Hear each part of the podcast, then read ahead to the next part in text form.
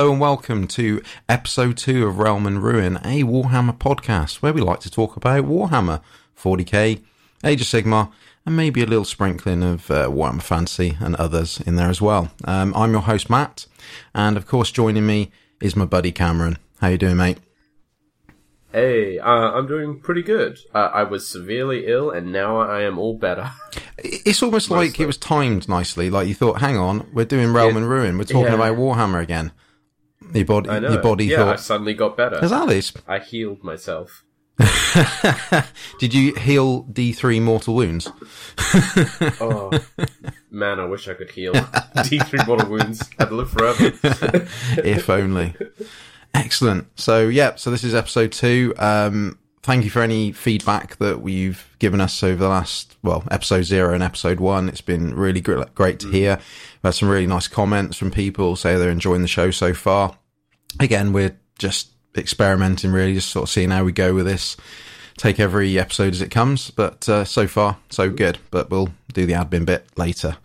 Uh, so on this episode, uh, we'll be going into our hobby stuff, you know, what we've been working on, what we've been reading, anything like that. Uh, then we're going to talk about what's in the news lately, which is massive. There's so much news. Um, what Games Workshop? What are you doing to us? Um, Hold on, I just added something else. Oh, news, actually. I'm not surprised, mate. It's it's just going to keep going. Um, then for the sort of main chunk of the show, we are going to go through the Daughters of Khaine battle tome, sort of have a chat about the lore, what, you know what what happens with the Daughters of Khaine, and you know and all their rules and things like that, if possible. And then for the finale, we're going to continue on with about the Daughters of Khaine, and we're going to basically ask, uh, should they be part of the Order Grand Alliance? So yeah, so that's this episode. Um, so yeah, we'll start with hobby stuff, and we'll start with you, Cameron. You've got plenty to tell us, haven't you? Yeah. Um, yeah, I had money, so I did hobby uh, vigorously over the last couple of days. I, I- Um, I- I- yeah, so- sorry, I was just going to say I've got this image of you going that- into your hobby store and just like making it rain money, like I have a music video. It's it's not that far off. The owner likes me. So it's funny that, isn't it? yeah, no, uh, he's he's a very nice guy. Uh, Good. yeah, um, but yeah, no, I found out there was a Games Workshop much closer to me. I only had to drive for like ten minutes as opposed to hopping on a train for like forty minutes. So great. Um, and I believe I mentioned last episode I dreamt up some some eh, well not some a Space Marine chapter, and I, I had ideas for aesthetics like using Stormcast helmets and things like that. Yep. And so uh, I, I went in, I bought the No No Fear starter set. Oh, yeah. Um, the sort of the one below Dark Imperium, where they cut out like a third of the models, but it's less than half the price, so it's really really good. hmm Uh, Yeah, that's the one up from uh, Um, uh, First Strike, isn't it? It goes First Strike, No No Yeah. Fear, and then Dark Yeah. Imperium. Yep. yeah, yeah. Um, yeah, and so I got that. I got a box of Stormcast Judicators because I could also turn those into Emperor's Children with uh, Blast Masters and Sonic Blasters because the crossbows put some tubing, put some faces on the end. They'll look like Sonic guns real easy. Yep. Um. Uh, what else did I pick up? Let it all Yeah, out, Cameron. up- Let it out. yeah, uh, uh, uh, I picked up a Dark Angels Primaris Lieutenant model as well, one of the little single character Yeah. model clam packs. Because I'm I was planning on using Dark Angels rules for the for my uh, army, uh, sort of Dark Angel successor chapter kind of thing going on. Um, and so that's what I did that day. And I went home and I opened it up and I started putting together the Primaris models. So I put together Lieutenant. I put a Stormcast head on him. Looks great. Awesome. I put pics up on our Twitter, so you can check them out there. They look damn Um, good.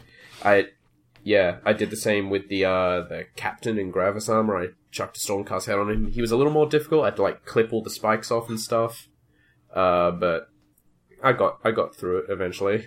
Yeah, because his it's because his sort of neck area is quite self-contained, isn't it? It's quite um, Mm, yeah, yeah. I know when you're talking about. Yep.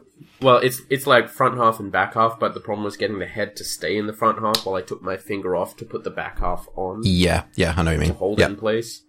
Uh, but for painting, I've actually managed to keep the backpack, back half of the chest, and front half and rest of the body all separate. Cool. And they slot together super easily as well. So, uh, thing to note about those models: amazing to put together. They fit pretty much perfectly. Yeah. Like, there's there are almost no noticeable gaps on anything. I'm really impressed with the new Primaris models. And then I put together one of the Death Guard Plague Marines, and I just whispered "fuck" to myself. It was so good.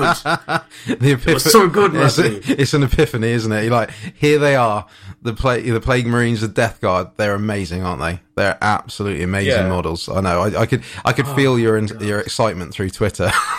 You know, I was like, Yeah. I thought you, I thought you were needing help when you were, when you were messaging me, Matt. I was Matt, just like, Matt, so help good." me, I'm going to do a bad thing. Like you're having a fit there. Uh, I, I just I put one together. I like looked at it. I'm like, this is a very good model. It Yeah. has beautiful detail. Absolutely. It looks like it will also be incredibly easy to paint. And guess what? They are. yeah. See, Game, Games Workshop so know what they're doing. They know that that's Yeah. what they what they want people doing. They're, they're easy to paint. They're easy to put together, and and they're Yeah, relatively well priced for what they are. That's they're lush, aren't they? They really are. Yeah. Yeah, so uh, instead of instead of selling the Death Guard on eBay like I was sort of thinking about maybe doing, I put them all together. and instead of assembling more of the Primaris and getting those conversions done with Stormcast heads, I started painting the Plasma Gunner. Uh, I've gone with a very simple paint scheme. You spray them white, you dump them in Reikland Flesh Shade, a little bit of Nihilakh Oxide, and they're basically done. Uh, it looks I, I quite like it. I don't know. It gives some kind of diseased flesh colored Yeah, armor. yeah. I, I think you've done a great job. Yeah. It, it, and it's in it without sort of dismissing what you've done. It's so easy as well. Like I said, that's just. It such a uh, you know super for anyone to do that. It's a really Yeah. easy paint scheme. Um, but it that's that's the beauty of some of the latest washes, like we were like we were saying earlier, weren't we? With like Flesh Shade, Yeah. um, with nut Oh, Nuln Oil and things like that. They just they just bring out so much of the highlights really easily. So if you're not overly confident with your painting or you're still starting out or trying to get back into things, they're beautiful for that sort of thing. And especially, and like I said to you, and like, like um, many people have said about um, the Death Guard, you can't go wrong with them because ultimately, if you like, say you're putting them together, you you know you're clipping them out the sprues, you accidentally chop a bit off. You know, oh, you know, from a lot of models, be like, damn, I'm gonna have to sort of fix this. With the Death Guard, it doesn't matter. He's like, oh, Yeah. that's on purpose. He's had a chunk taken out of him. You know, it's brilliant. They're so Yeah, easy to do, yeah. and, and the and the same goes for the painting. You know, if you do a bit of a Yeah. what would for another model be a bit of a crap job, it doesn't matter because you think, well, look, that's how they're supposed to look. It's really good. Yeah, yeah, exactly. Like uh, on the on the subject of destructibility is modeling, part of me just wants to buy a Rhino and take a goddamn power drill to, for one of their transports. Yeah. you know, just bore holes. Yeah, but you could. it. Um, It's, you can. yeah, yeah, exactly. Which I probably will. Yeah, yeah, that's what I'm waiting. Next episode, I'll- we want the update. the boys have got a ride. Absolutely. Yeah. Uh, They're a bit slow, those lads. Um, yeah, yeah. So I, I, I've fallen in love with the Death Guard uh, kits and sculpts.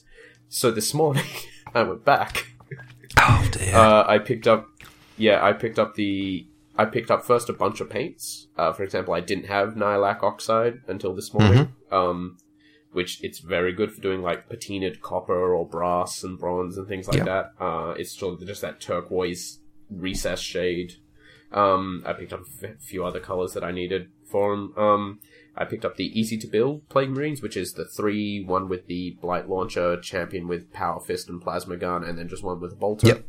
Uh, and I picked up the Lord Felthius and Cohort, which is the Lord of Contagion and three Terminators.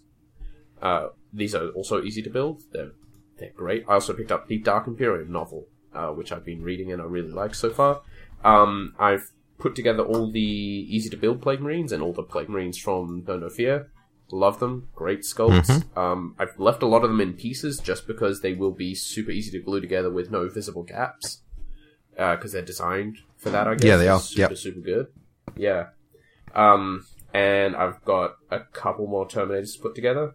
Uh, but I'm probably just going to start going into production mode and painting more tomorrow and over the rest of the week. uh, I might actually finish a project. Yay! I don't know. I don't know. I don't know how big I'm going to make these. I might just make it like two squads of Plague Marines, some Terminators, and a couple of vehicles, and leave it at that. So we'll see. Yeah, that's well. Yeah, That's the beauty of the hobby, though, because you you can just pick up. Well, I do it anyway. Pick it up, do a bit of Mm. something, and then move on to else. And then there's no reason you can you know you can't come back to it. So do that. You Yeah, know, if you like I yeah. said, start off at what you're doing. You know, you could it could stay as it is. It could end up being a you know two thousand points army if you want it to be. It's really you know knock Yeah, yourself out. It's really good for doing that sort of stuff. Um, and also, I know I'm sort of jumping ahead slightly, but obviously when we talk about Yeah, no, uh, kill team, um, that's where again these things are perfect. Where you can have small squads of, of Hmm. uh, troops, and you can sort of mix and match really to a degree. You can go right. Oh, I don't want an army of Thousand Suns, but I'll just get a squad of Rubric Marines, and they're you know there you Hmm. go. You can start playing them in in kill team. So Yeah, yeah, yeah, exactly. and I think that's that's the beauty of it. Um, yeah, yeah, but I, I, I love, I love these these nice, beautiful sculpts. so I'll probably get, I'll probably get most of the models. At least one of them, we'll see, because they have all those great, pardon me, uh, all those great single character sculpts for the um the specialist troops. Yeah, you know, you got your grenade guy and your guy with a clipboard and your guy with a bell and everything. They're, they're very well organized. Um, yeah, they the just I painted this one plague marine. I felt like I was a kid again doing it. Like I had flashbacks to when I first opened up a box of minis and I looked inside. I'm like, oh, everything's so detailed and shiny. And like thinking back, it was like the old Hormagaunt box. And it's like they're not that detailed. They're nice. They do what they do, Yeah. but they're like not super detailed. but yeah, no, I felt just really inspired. It was really awesome. Um, so yeah, I'm doing a small Death Guard force. Everything else is on hold for the moment. That's what happens. That's what happens. I'm I'm terrible Yeah. for it. I've done the reverse of that. I've been, you know, when we I started buying quite a lot of Yeah. Death Guard, and you know, I've, I've put them together. I just need to start actually painting Mm. them. But then I've been buying a lot of Tau recently, and you know, and again, it's like, and then you're going off on that tangent, and then obviously switching back to Age of Sigmar, etc. so it's it's so easily done. Um, yeah, I, yeah. I- Although with with 40k at least, uh, detachments are a thing. yeah, so that's true. You can you can run a lot of stuff together. I don't think you can run Tau and Death Guard. No, I can run Emperor's. I, I can run Emperor's Children and Death Guard in the same army as can. two separate detachments at least. Yeah. Yeah, and it's it's it's also the the Death Guard Codex is really good read as well. I've got that on my shelf, and it's yeah, it's a good Hmm. Yeah. good thing to read a good bit of background on them as well. And obviously, with you yourself reading Dark Imperium, again, there's some Death Guard in that as well, which you know gives you a bit of. Yeah. context of what's going on. That's a really good novel Yeah. for anyone that's sort of Yeah. trying to get Oh, keep up to date with what's happening in the 40k universe. Uh, Dark Imperium is a very good start. It gives you good background about Yeah. about what's going on. So, yeah, Hmm. recommended. Oh, it yeah, just on on the subject of Dark Imperium, fantastic book so far. I'm only like a 3rd Mm-hmm. maybe half of the way through. Uh, it got me right at the start with um, it does a flashback to like the end of the Horus Heresy Yeah. where Roboute Guilliman and Fulgrim Are essentially fight. Uh, they have they have it off. Yeah. Um, and that that section is just so well written that got me right in right away. Yeah. It was really awesome. Yeah, it's Guy. It's Guy Haley, isn't it? That's the uh, the author of that. He's done a really good job of it. is it Guy Uh, Haley? Yeah, I think it is. it is. I think it is. Yes. Yeah. Um, yeah, he's done a really good job of that novel because it's one of those because it's actually used to you know push the narrative forward. It's it. It could have gone really wrong, but I think, like I said, he's done a solid job. Like I said, that start uh, with Fulgrim and, and, Yeah, yeah. and Guilliman is is fantastic. Uh, like I said, the Death Guard are there. You got some Imperial Guard going on, um, and obviously the whole restructuring of the Imperium and the Indominus Crusade, spot on, absolutely spot on. Yeah, or absolutely awesome. Um, yeah, but that was more or less my hobby Mm-hmm. the last couple of weeks. Is I spent a week of not doing much, and then well, almost two weeks of not doing much, and then I spent two days very quickly doing a lot for me. Well, you're putting me to shame because um, I'll be honest, I've, I've I've been buying stuff, just not doing much with it, just because of other things in life getting in the way, as always. Um, But yeah, I've been, like I said earlier, I've been buying some more Tau, so my force is getting quite big actually. So I um, I lucked out and got a uh, start collecting box off eBay, um, which was Yeah. really like a really good price, uh, brand new. So I've got that. So that's going to be a really good start to my force, which comes with a uh, ethereal and hover drone. You get three of those uh, XV8 crisis battle suits, ten man fire warriors team, um, which includes a couple of drones and a Yeah. and a sport turret as well. So that's that. Uh, I've got to say, I've got my squad of pathfinders. I've got a squad of stealth suits. I've got a broadside battle suit. Uh, and a devil fish as well. So I've got quite a rounded little Wow. force. Um, Yeah, I think they're coming uh, points wise. I think they're coming eight nine hundred, I think, at the moment. Maybe I could be completely wrong on that. I need to tally them up, but um, so I think my next move for them is get a commander of some sort. I'm still deciding what to do. I'm, I'm deciding: do I go get a Commander Farsight and turn them into Farsight enclaves, Mm. or do I just get a normal commander, Crisis Commander, and then you know just turn them into a you know another type of force? I don't Yeah, know. I'm yeah. still toying with it. I'm trying to work out what color scheme to go for. I'm not sure.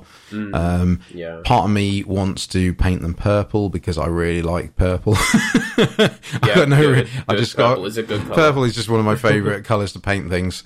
Um, so I, Mm. I'm toying with that at the moment. I don't know. Um, talking the Tau, um, the eighth edition codex arrived for me yesterday, but Yeah. unfortunately it arrived damaged, which was which really Oh. pissed me off.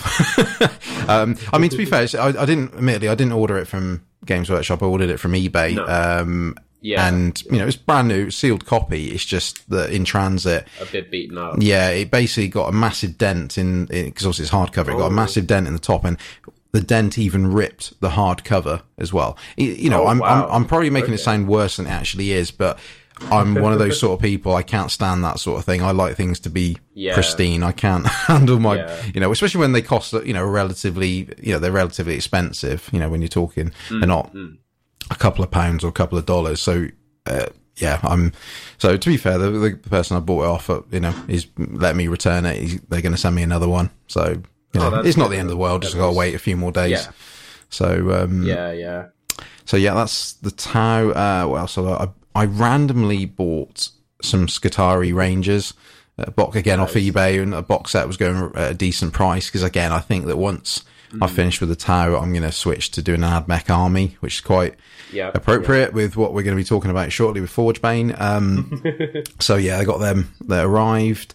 Um, I have recently bought the Sylvaneth um, Battle Tome for Age of Sigmar as well, um, because that's going to be my next army for Age of Sigmar. Because there's something just really appealing about them. I, I did well actually because I managed to get a hard cover copy of the Battle Tome as well. Because I Oh, think because good, if you remember some it was some of the older Battle Tomes they brought them out in hardcover Yes, and then that- and then switched yeah. to softback. Uh, so Soft cover. yeah, which I don't know why the hardcovers are so much better. yeah, well that's what I mean. I'll take that option every time. It time. justifies the price as well for me. Mm, exactly. I because you know when you get the, the the softback versions and you're thinking, mm, I mean, uh, you you know, ultimately you still want it at the end of the day, but you know when you're paying that sort of amount of money, you think, oh, I've, you could have at least made it hardcover. So yeah, I did really Yeah. well to get that, and it's like I said, it's, it's second hand, but it's mint condition, so that's going to be one Oh, of my good. Yeah. one of my- my next projects to read. Um, and I think that's it really. Um, like I said, I haven't really, um, like I said to you the other day, I need to buy some more paint in general. My, my paint collection is still quite limited at times. You know, when you think, oh, actually, I could start Yeah. that, but I don't have that color. So come payday, I'm going to put a massive paint order in. Uh, so that'll be Yeah, my next yeah. thing. So, um, Well, so that's that's what I did. I walked in I went, ah, I need like five more paints Yeah. for this for this game. I'll probably go next week and be like, I need another five paints. Cameron, my friend, you've come to spend Yeah, more money. yes, a rhino, a rhino, and all of your paints. You say, oh, of course. So yeah, so I think that's our uh, hobby stuff. So we've done a few bits recently, um, and then I think it's time to talk about the news. here we go. oh boy. Now this is Yeah. um, actually I think what we'll do is we'll actually before we talk about the news, we'll we'll take a quick break. I think um, Yep. just yep. to uh, compose ourselves before we get stuck in. So yeah, we're just gonna have a quick break, and then we're gonna get back into the news. Hello and welcome back uh, from that short break, and we are now going to get stuck into the news. Games Workshop is really pushing out the news at the moment. They oh, they're God, doing so much. I mean, it's great. I mean, let's be honest. I'm not complaining because it's more for us to potentially buy, talk about, look at. You know, it's all good. It's just at the moment, it is crazy what they're throwing out at the moment. Whether it's Age of Sigmar, 40k, Necromunda, anything, they're just throwing it. Here you go, guys. Have it. so, um, right. So what we'll do is we'll go through the, the smaller bits and news first, just to sort of say, Yeah, look, yeah. this is what's going on, and then we'll get stuck into the bigger ones. Right. So, no particular order. Um, they have announced, um, they're re-releasing Warhammer 40k Kill Team, which is really exciting. Um, I Mm. really, I, I must admit, I'm a big fan of the smaller type games. Um, I, I think just Yeah, purely for yeah. practicality. Um, don't get me wrong, I like the big battles as well, but I think any game um, like uh, Age of Sigmar Skirmish or um, Shadow War Yeah, Armageddon, which came yeah. out a little while ago, um, and now Kill Team, where you can have smaller structured games, um, is fantastic. Are you are you excited about it? Yeah, I'm super excited. Like uh, like you said earlier in the hobby segment, uh, this totally justifies buying like one squad of dudes that you like, even if you don't like the rest of their faction, and doing them up because Yeah. you'll be able to run them as a kill team. Um, also like just this overwhelming support they have for their specialist games is really really heartening. Yes, um, definitely. especially because. Deep down, I hope one day for an official re-release of the Inquisitor rules. Yeah, that was yes. cool as hell. Definitely. Yeah, Yeah, I think I think I think they've realised that these smaller games just are more practical for certain people. I mean, like I said, some people will always have your massive forces, you know, with huge tables, and you know that's perfectly great. It's Yeah. just that obviously for some people. Um, you know, especially for some of us as you get older as well, where you know you may not have you know enough space for certain things and and all that Yeah. with family and things like that. It's it's nice to have this option where you go, you know, like I said earlier, where you go, you know, I don't want to collect this particular army, but I really love a squad of you know this, and then you go right, okay, I'll Yeah. turn them into a kill team, and it just gives you, and also it gives your um the ch- user the chance to, for your miniatures to have a nice bit of variation as well. You know, rather than because let's be honest, if you're going right, I'm going to build a two thousand points, uh, forty k or Age of Sigmar army. You you know, putting time aside, you you you're not going to. Well, no, I can't speak for everyone, but you're not necessarily going to put as much love into it because you think, right, well, I still got to paint that. Oh god, Yeah. I've got to do that one as well. At least when it's you know five or six guys, you can, you can put a lot of love into them. You know, you can properly cut, you know, customize them. You know, do mm. what you want with them really. So it's that's what's perfect. So yeah, so like I say, kill team. They haven't really given us much more detail. I'm, I'm all the only thing I did read is I don't think it's going to have the same rules as eighth edition 40k, unless Yeah. I've misinterpreted that. So um, it'll have its own sort of customized rule set.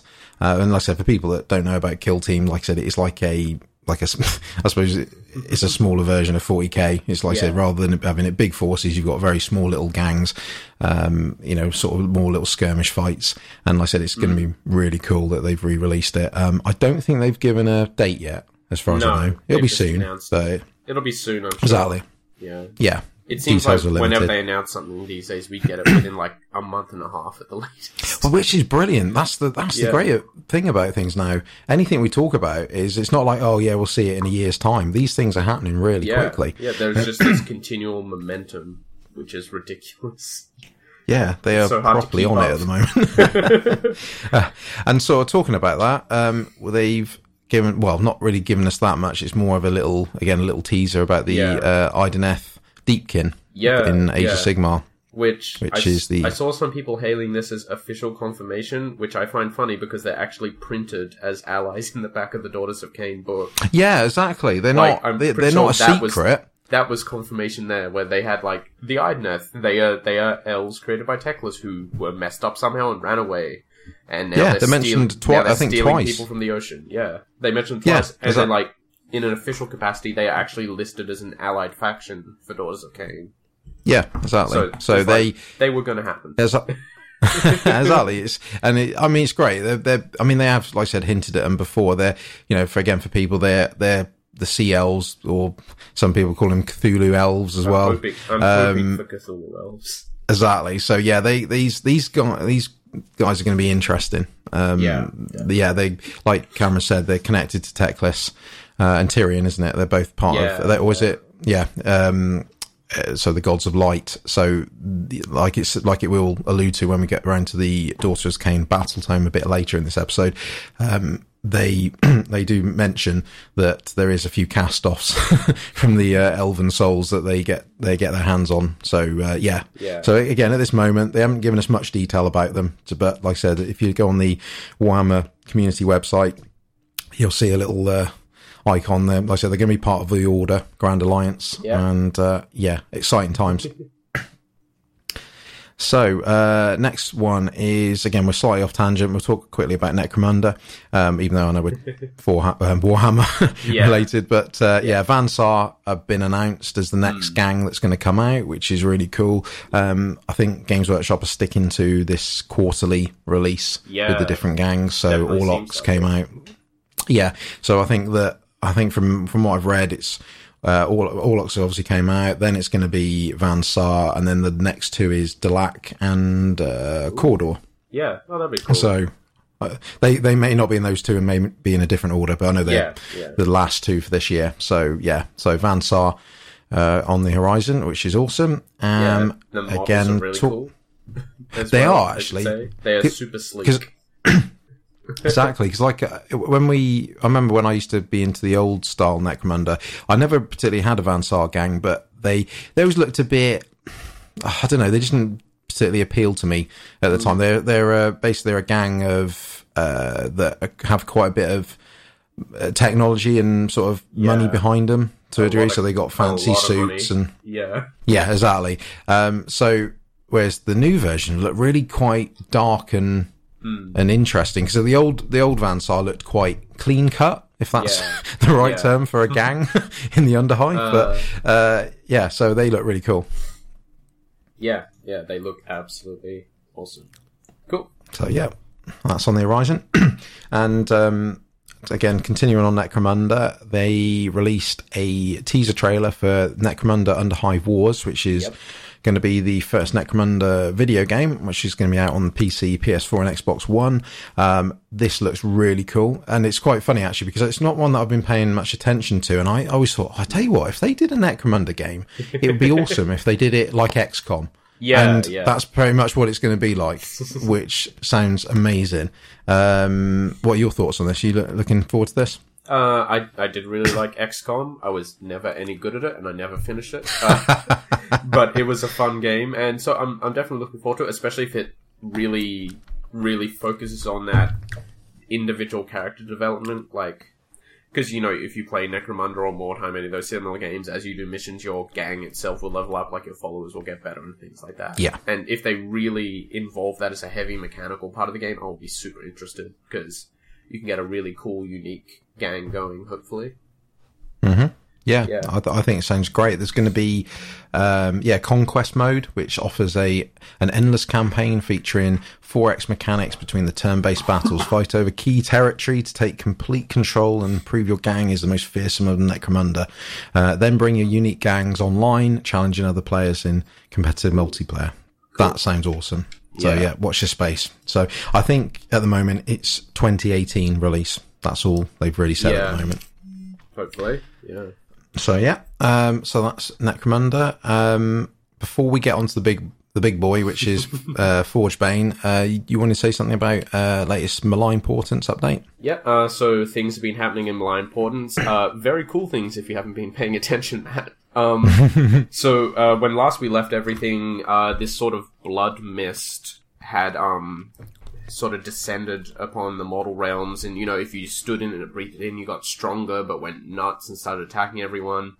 Um, enough, I think, I think it was enough destruction players voted for everyone should stand in the mists and breathe it in, that, um, it, it actually drew down uh, Korghos Khul and the Orb Infernia. So Korghos Khul is the Mighty Lord of Khorne from the Age Yep. of Sigmar starter set.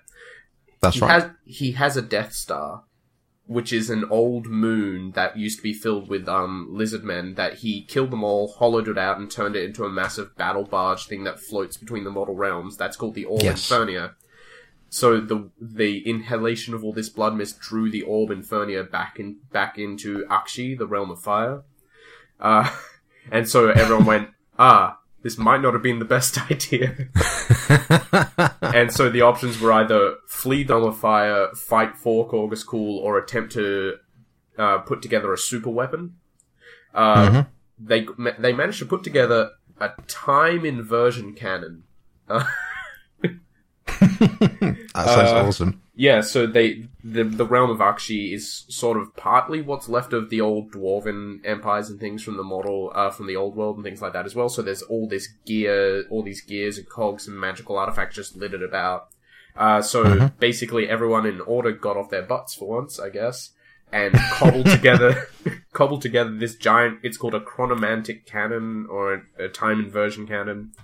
Basically, they made a big magic space gun. They shot the moon and returned it to a state in which Korghos Khul and all his men were still there, but they essentially revived all the lizard men forces that were on that moon and started Yep. them and started them fighting with uh, Korghos Khul to keep him Yeah. busy, basically. Oh, yeah. So Awesome. for my Like like the like Yeah. like the Seraphon need an excuse. Yeah, exactly. to, to fight chaos. But I'm just like, for the scale of this campaign, the players' decisions, they built a giant cannon to shoot the moon to revive dead dinosaur people to fight the blood gods followers. I'm just like, it sounds like a so dream, cool. doesn't it? It's so good. um, um, yeah, and, and because of that, uh, time all over not just Aqshy but the mortal realms is going nuts. Like there are ripples Hmm. in time. People are shunting back and forwards, minutes or even Yeah. hours and stuff like that. And so the the bonus for that for this week is called chronomantic magic. So if you're fighting in the plane of fire in Aqshy, uh, wizards know two additional spells. They know Thief of Time, uh, which Mm-hmm. you cast it on an enemy unit within 18 inches that you can see, and that unit suffers one mortal wound at the end of each hero phase for the rest of the game. So Wow. that, that is two wounds per That's- turn for the rest of the game. That is powerful. Yeah. That could really stack up. Yeah. As opposed to temporal healing, which is the other spell they know, uh, which Mhm. if you cast it and it's only got a casting value of six, it's pretty easy to cast. You pick a friendly model within four inches, which can be the caster, and all wounds allocated to that model are healed. Completely. Wow. Someone has That pointed really out mixes it up. that this makes Nagash impossible to stop. Because he has so many wounds Yeah. that he can cast like four Yeah. spells a turn or That's whatever. a fair point. Yeah. Yeah. Wow. um. So yeah, and And, he, and just I, I, and just so think good. that with like Morathi as well. Yeah, as well. You know, with her with her wound wounds limits as well. Oh, Like, so I just keep I healing. Oh, she can't be healed though. no, that's a fair Yeah, point. No, you're doesn't right. No, Morathi. she can't be. No. No, that's a fair Uh, point. although can only- Morathi can cast Thief of Time at 36 inch range, so right at the start of the game. Wow. Yeah. If you Yeah. if you take the first turn, you you are allocating two wounds per turn for the rest of the game to that one unit. Hmm. Uh, that does end if the caster is slain. It's Morathi. She's going to be around. yeah. Yeah. Oh, that sounds awesome. Yeah, um, That's, uh, yeah, that- yeah. At the moment, at the moment, the choices are because all all these time ripples. People like Nagash is stealing time. We should hide. Uh, Nagash is stealing time. we should march on his capital, or Nagash is stealing time. Uh, who cares? Let's just keep fighting. Uh, and Well- there, there's been a lot of debate about this because, like, one of the options is march on Nagash's Nagashizzar, Nagash's capital, to stop him from stealing time. Oh, no, one Mm-hmm. is not fight among ourselves, one is steal time back from Nagash, which sounds really weird. that sounds like the goblin plan, I think. But, um, yeah, no, one of the options is march on Nagashizzar to stop Nagash from doing this, and there have been a lot of discussions, and a very good post on this was, you don't march on Nagashizzar if you're alive because taking one step towards it ages you a hundred years if you're on the plane Yeah. of, on the plane of death. You know? exactly. Um That's what we spoke about in the last like- show, wasn't it? Yeah, Spot. Yeah. yeah, they're like it's a trap. You should choose the option where you wait and you order up your forces and you build your strength. Don't march on Nagashizzar. Yeah. That's a trap. Yeah. Your entire army is going to die before they can. And you've also got to it. think Nagash. Yeah. Nagash has got plenty of time on his hands as well. He's Yeah. like he's playing. Remember, he's playing the long game in all this. Yeah. Uh, they've they've hinted at a potential finale coming up, so I think probably in the next few ones, uh, we might see some of the bigger stuff being revealed, which I'm very excited for. Um, so yeah, Malign Portents has been super cool as always. It really has. Yeah. Like I said, when we covered it last show, it, it was just, it, from a lore point of view, it's awesome. The new characters they've introduced and just the way they're pushing things forward is really cool. They've done really well with this. Um, so yeah, so that's the latest Malign Portents update. Um, so right, let's talk about the biggest bit of news at the moment, Oh, which God. for I know in 40k. Um, as, as of this recording today, it's up Hmm. for pre-order, which is the new Forgebane uh, box set, um, which looks awesome. Um, I know we keep using that word, but it does. um, so yeah, so basically it's a box set of which contains uh, two little small forces, one for the Adeptus Mechanicus and the other for the Necrons, um, which is great because it's got no Space Marines. In Mm-hmm. I it. know this Um, is the yes. first starter box because this is a starter box that contains rules for 40k, Yes. I believe. This is the first starter box does. I think ever that hasn't had Space Marines, which is nuts. yeah, to think good. about. And it, Really and also, it, let's be honest, it's two forces you wouldn't have necessarily have assumed Yeah, to be in. yeah. You know, if you if you said right, okay, we're going to do a starter box and there's going to be no Space Marines in it, Yeah. you these would be not the two that would instantly come to mind. no, I would as the think like Eldar and Orcs. Eldar, definitely. Yeah. maybe. Yeah. Yeah. something like that. Tyranids, yeah, definitely. Yeah, Eldar and Tyranids, Um, good, good mix. Yeah, Um, yeah, that would be a perfect example. But yeah, but having Admech and Necrons was a real Yeah. curveball. But Yeah. but I think it's great though because It's- again, it's it awesome. gives it exactly it gives two forces that you know obviously they have their followers, but that don't get as much love as some of the others. It's Yeah. great, it brings Yeah. them to the forefront. I, I Um, know that and um, every single Necron player just shouted in celebration because they know there's going to be so many cheap eBay deals for Necron armies exactly. Thing is, it's just a great like a thought process that you just think that obviously the Necrons, uh, you know, a lot of them are still asleep in their tombs on Mm. all these different worlds. I got that, that all the Necron players are like that. They're rising up. They're like, yes, Yeah. it's our time now. I've seen I've seen a lot more Necron hobby online lately, actually. So yeah, Yeah. it feels like that definitely. Nah, it's no, it's fair play. It's it's good that they're getting a bit of interest. yeah, they Um, deserve some love. The warrior kits are Exactly. so old. Please update them. Exactly. I mean, it's it's also good as well that it's good timing because obviously the Necron Codex is eh, not soon. far away now because because obviously two, the- probably. yeah because obviously you got the the Tau ones come out now and Yeah. then you got the Drukhari which is the Dark Eldar one and then you got Necron so it's like I said it's literally a couple of within the next month or two Yeah. so that's perfect timing and obviously the Admech Codex came out I don't know about six months ago Yeah, could be wrong yeah. on that but it's not that long The, the away Imperial so codexes get brought out first, generally. of course they do they're Well, favourites They're, they're the largest part of the player base, I'm pretty sure, is what Yeah, exactly. You, you can't fight that. Um, so yeah, so this box, this starter box set is, like I said, is amazing. It gives you a really good starting force for both sides. Now, Yeah. right. So if we start with the the AdMech forces, so basically. Uh, you get a squad of 10 Sk- Skitarii, um, which can be Rangers or Vanguard. Um, or in theory, they can be two squads of five if you really Yeah. want, but you get 10 of them. Um, you get a Tech Priest Dominus, which to be used as your commander. And then you get something else. Hmm, let's just have a moment to let this sink in. Um, you get, right, now before we talk about them, uh, we'll, we'll bring up a key point now. Cameron, how are we Yeah. pronouncing these? Armiger or Armiger? Armiger. Haji. Armiger.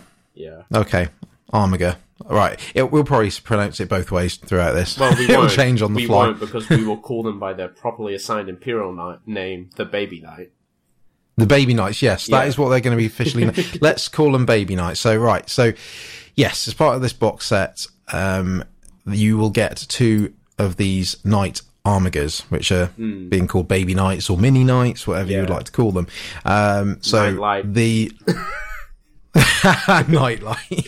oh, I like we did that. Uh, yeah, so you get you get two of them in the box, which is fantastic. Hmm. They're they're bigger than a lot of imperial vehicles, but obviously Uh, they're not as big as the Have full. you have, yeah. have you seen the size comparison?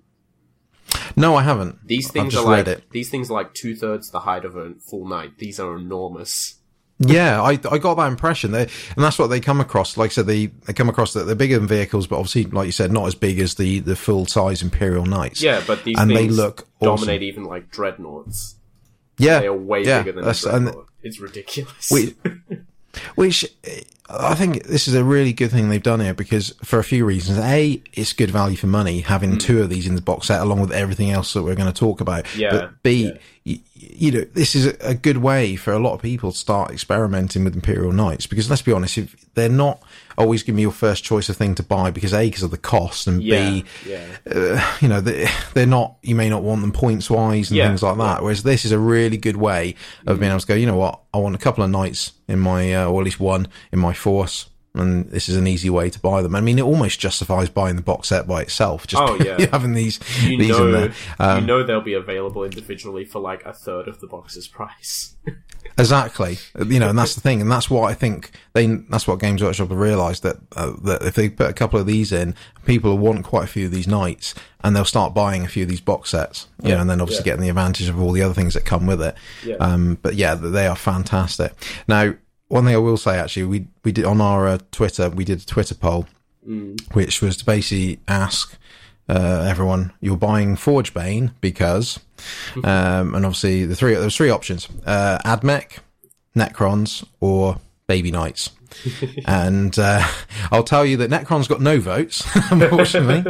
um, Admech got a couple, but the- most of the votes went for Baby Knights. Baby Knights. so, They are. so yeah, we're just they are very cool. Uh, they Yes. seem very strong as well, which helps, I think.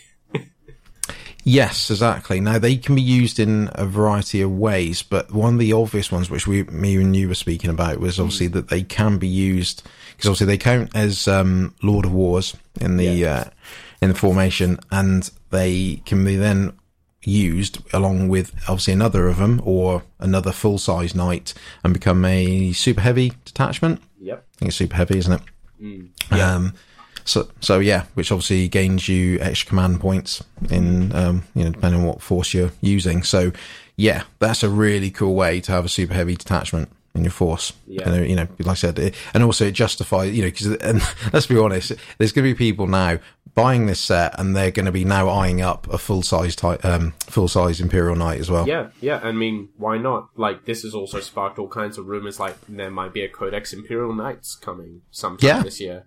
Which Yeah, they've said that. that would be really interesting. That would be them doubling down on the Custodes' ideal of quality over quantity. Yeah, yeah, uh, yeah, yeah. This is my But I- 2,000 yeah, point you could- army. There's five models, two knights, three Yeah. knights. yeah, that's it. Yeah, done. um, but no, the the Armigers are really cool. They, yeah, they call the Armiger Warglaives is their Hmm. sort of technical name. Uh, as much as we want it to be Baby Knights, Yeah. but that's what we're going to call them. Um, lore wise, um, they got the, the lore's quite cool as well because Hmm. obviously the, the full scale full scale knights are manned by high nobles within their particular houses in the Imperium, whereas these are manned by people lower down the chain. So you Yeah. got a baby knight, you got to prove yourself. so they could be a sort of a lesser no- noble, for example. I mean, they're sort of right at the bottom of the barrel. They're just sort of they're not high up in the top either. So which is really cool. Um, or there's someone that's not. They could be like a you know a cousin or relative of them as well, or someone Yeah. lowborn. You know, I think that's really cool way of introducing yeah. them in the law. It actually justifies why they're there.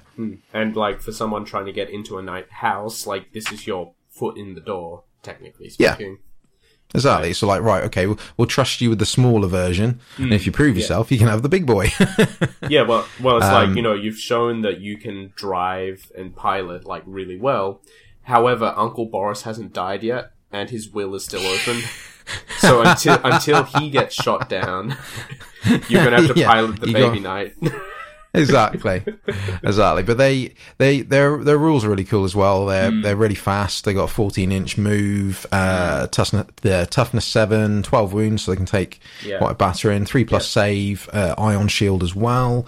Um, weapons wise, they've got a uh, thermal spear, which is re- um, a melter type weapon. but like a Uh, which is- range melter weapon. Yeah, thir- 30 inch range, assault D3, strength 8, AP minus 4, D6 damage. And you can, if you're Um, within 15, roll 2d6 and pick the highest instead. That's right, yeah, melter as the ability, Which, which is thing, awesome. That thing is ridiculous. It's assault d3 as well. You run forwards, you can do up to three of those shots. Yep, it you is know- awesome. with 15 inch for the melter range, like you can start 29 Hmm. inches away and still run up Yeah. close enough to get the potential three pick the highest damage shots. That's really good for tank hunting.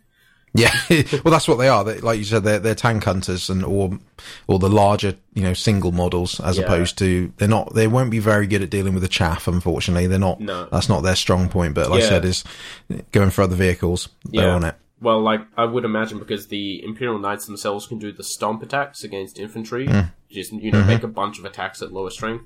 I have a feeling these guys won't be able to do that, and that is why they are specialized tank hunters.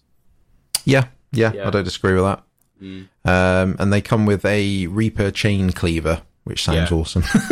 Reaper chain cleaver, Yeah. um, which is a melee weapon, uh, strength times two, AP minus three, uh, three damage. Yeah. Um, so you can have up, you know, with four attacks. Yeah, that is you really can do a good. lot. You can do a lot with them, I think, especially if you're running them in front of a regular knight, because hmm then it's target priority. We take the fast moving things that can come in and knock out a couple of our tanks, or do we focus on the actual knight? You know, Yeah, exactly, exactly. It's um, I, th- I think points wise, they're. I don't think they've announced it yet. I They're could be wrong, but fairly I expensive. I'm pretty sure. Yeah, they, well, I, th- I think they they're going to come around the 300 mark. I think Probably, I think that's yeah. why because I think a full knight is sort of five to 600 depending on what yeah, you kit them with. So yeah, I think they're around they'll be in the 300s or so. So so you know to be fair, you're getting quite a lot of points really. You Oh, know if you consider that you know you're getting two of those plus you're getting a Tech Priest Dominus and a Priest, You know that's a that's a nice decent start. Um, and what I'm tempted to do, I I think I said to you before, where Mm. I think maybe on our website, I'm tempted to write a you know a few ideas for people. Say right, okay, here you Yeah. go. If you got- you know do this, if you bought this box set, this is what you could expand it to, Yeah, if yeah. you know, as and when. So yeah, so that's the the admech. the AdMech side. side of things. And uh, like I said, you got the Necron Force, which is you get a Cryptek, which is the first plastic Cryptek. I believe. and he comes with a special piece of war gear because he gets Um, Yeah, the, the- Mm-hmm. Cloak, which he's riding on a scarab. He's he's on a hoverboard. Oh, new Yep. tech. Exactly. mean, it means he can fly, basically. yeah, yeah. So yeah, it's uh, yeah, that's a really it's an uh, again nice looking model as well. Yeah, it really is a really good miniature. Um, and you get a, a squad of five Lychguard. Uh, you get or Lychguard, and you get uh, five Immortals and Yep. three uh, Canoptek Wraiths. Wraiths. So it's a yeah, so it's it's really cool actually because Yeah. it's a nice mix of stuff you get with that for Necron yeah. Force.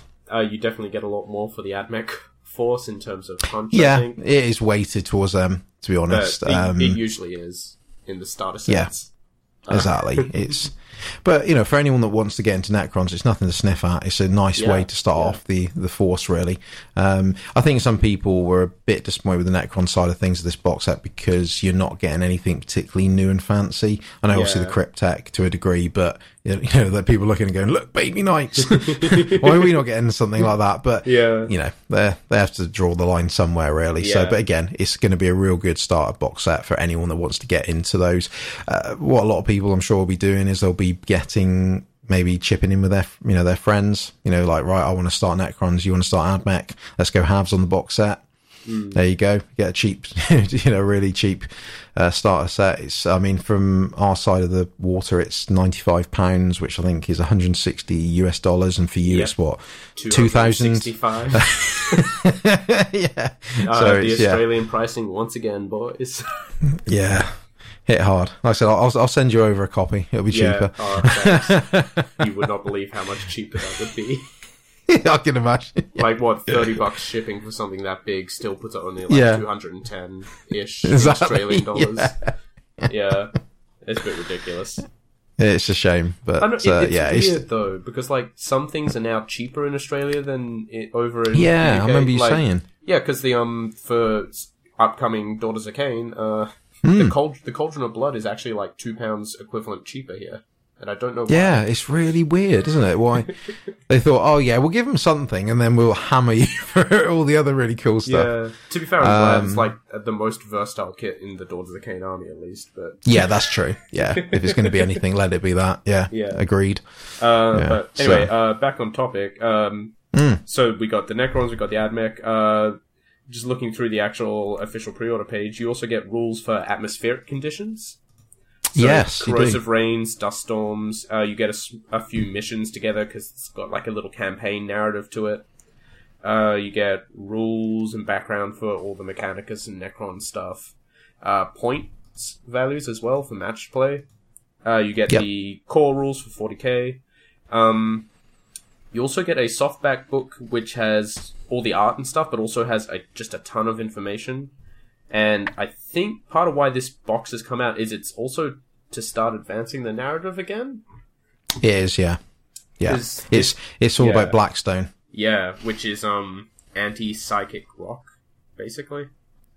Yeah, it's yeah. They it was quite good as well on the Warhammer community website. They've started delving into a bit of the uh, Blackstone lore, Yeah, um, yeah. which sort of explains you know roughly what it's about. I mean, basically, it's it's uh, it can be used in one or two ways. Hmm. Um, it can be used to suppress parts of the warp, or it can be used to amplify. Yeah. parts of the warp. So it's it's one of two things. Um, and obviously for until the uh, until Abaddon or Abaddon, however you want to pronounce his name, uh, before he destroyed Cadia, he uh, they they were using that in the part of the Cadian Gate to basically you know hold back the Eye of Terror. Um, as and but then obviously now this is what's what's kicked off this war between um, the Necrons and the Admech is Yeah. obviously the Necrons want it. Uh, the Admech want it. They just want it for obviously different reasons.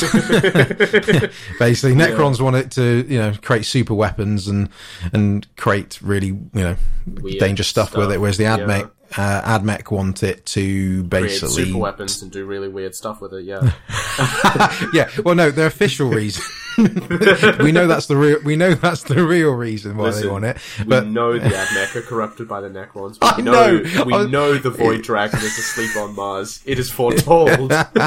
it's, it just made me laugh when the, when I was reading like yeah the Admech want, want it to you know to save the universe they want it to sort of you know tie the the Great Rift back together like no they don't they want to turn it into Death Stars and destroy Yeah. stuff they want to they want to implement it into their soldiers so they can get rid of like any human Yeah. remains that are still left inside like Skitarii and stuff they just Yeah, to turn them into exactly. super their own super soldiers they, don't don't give us that that's not Oh. what they wanted oh, actually, you know what this is really setting up?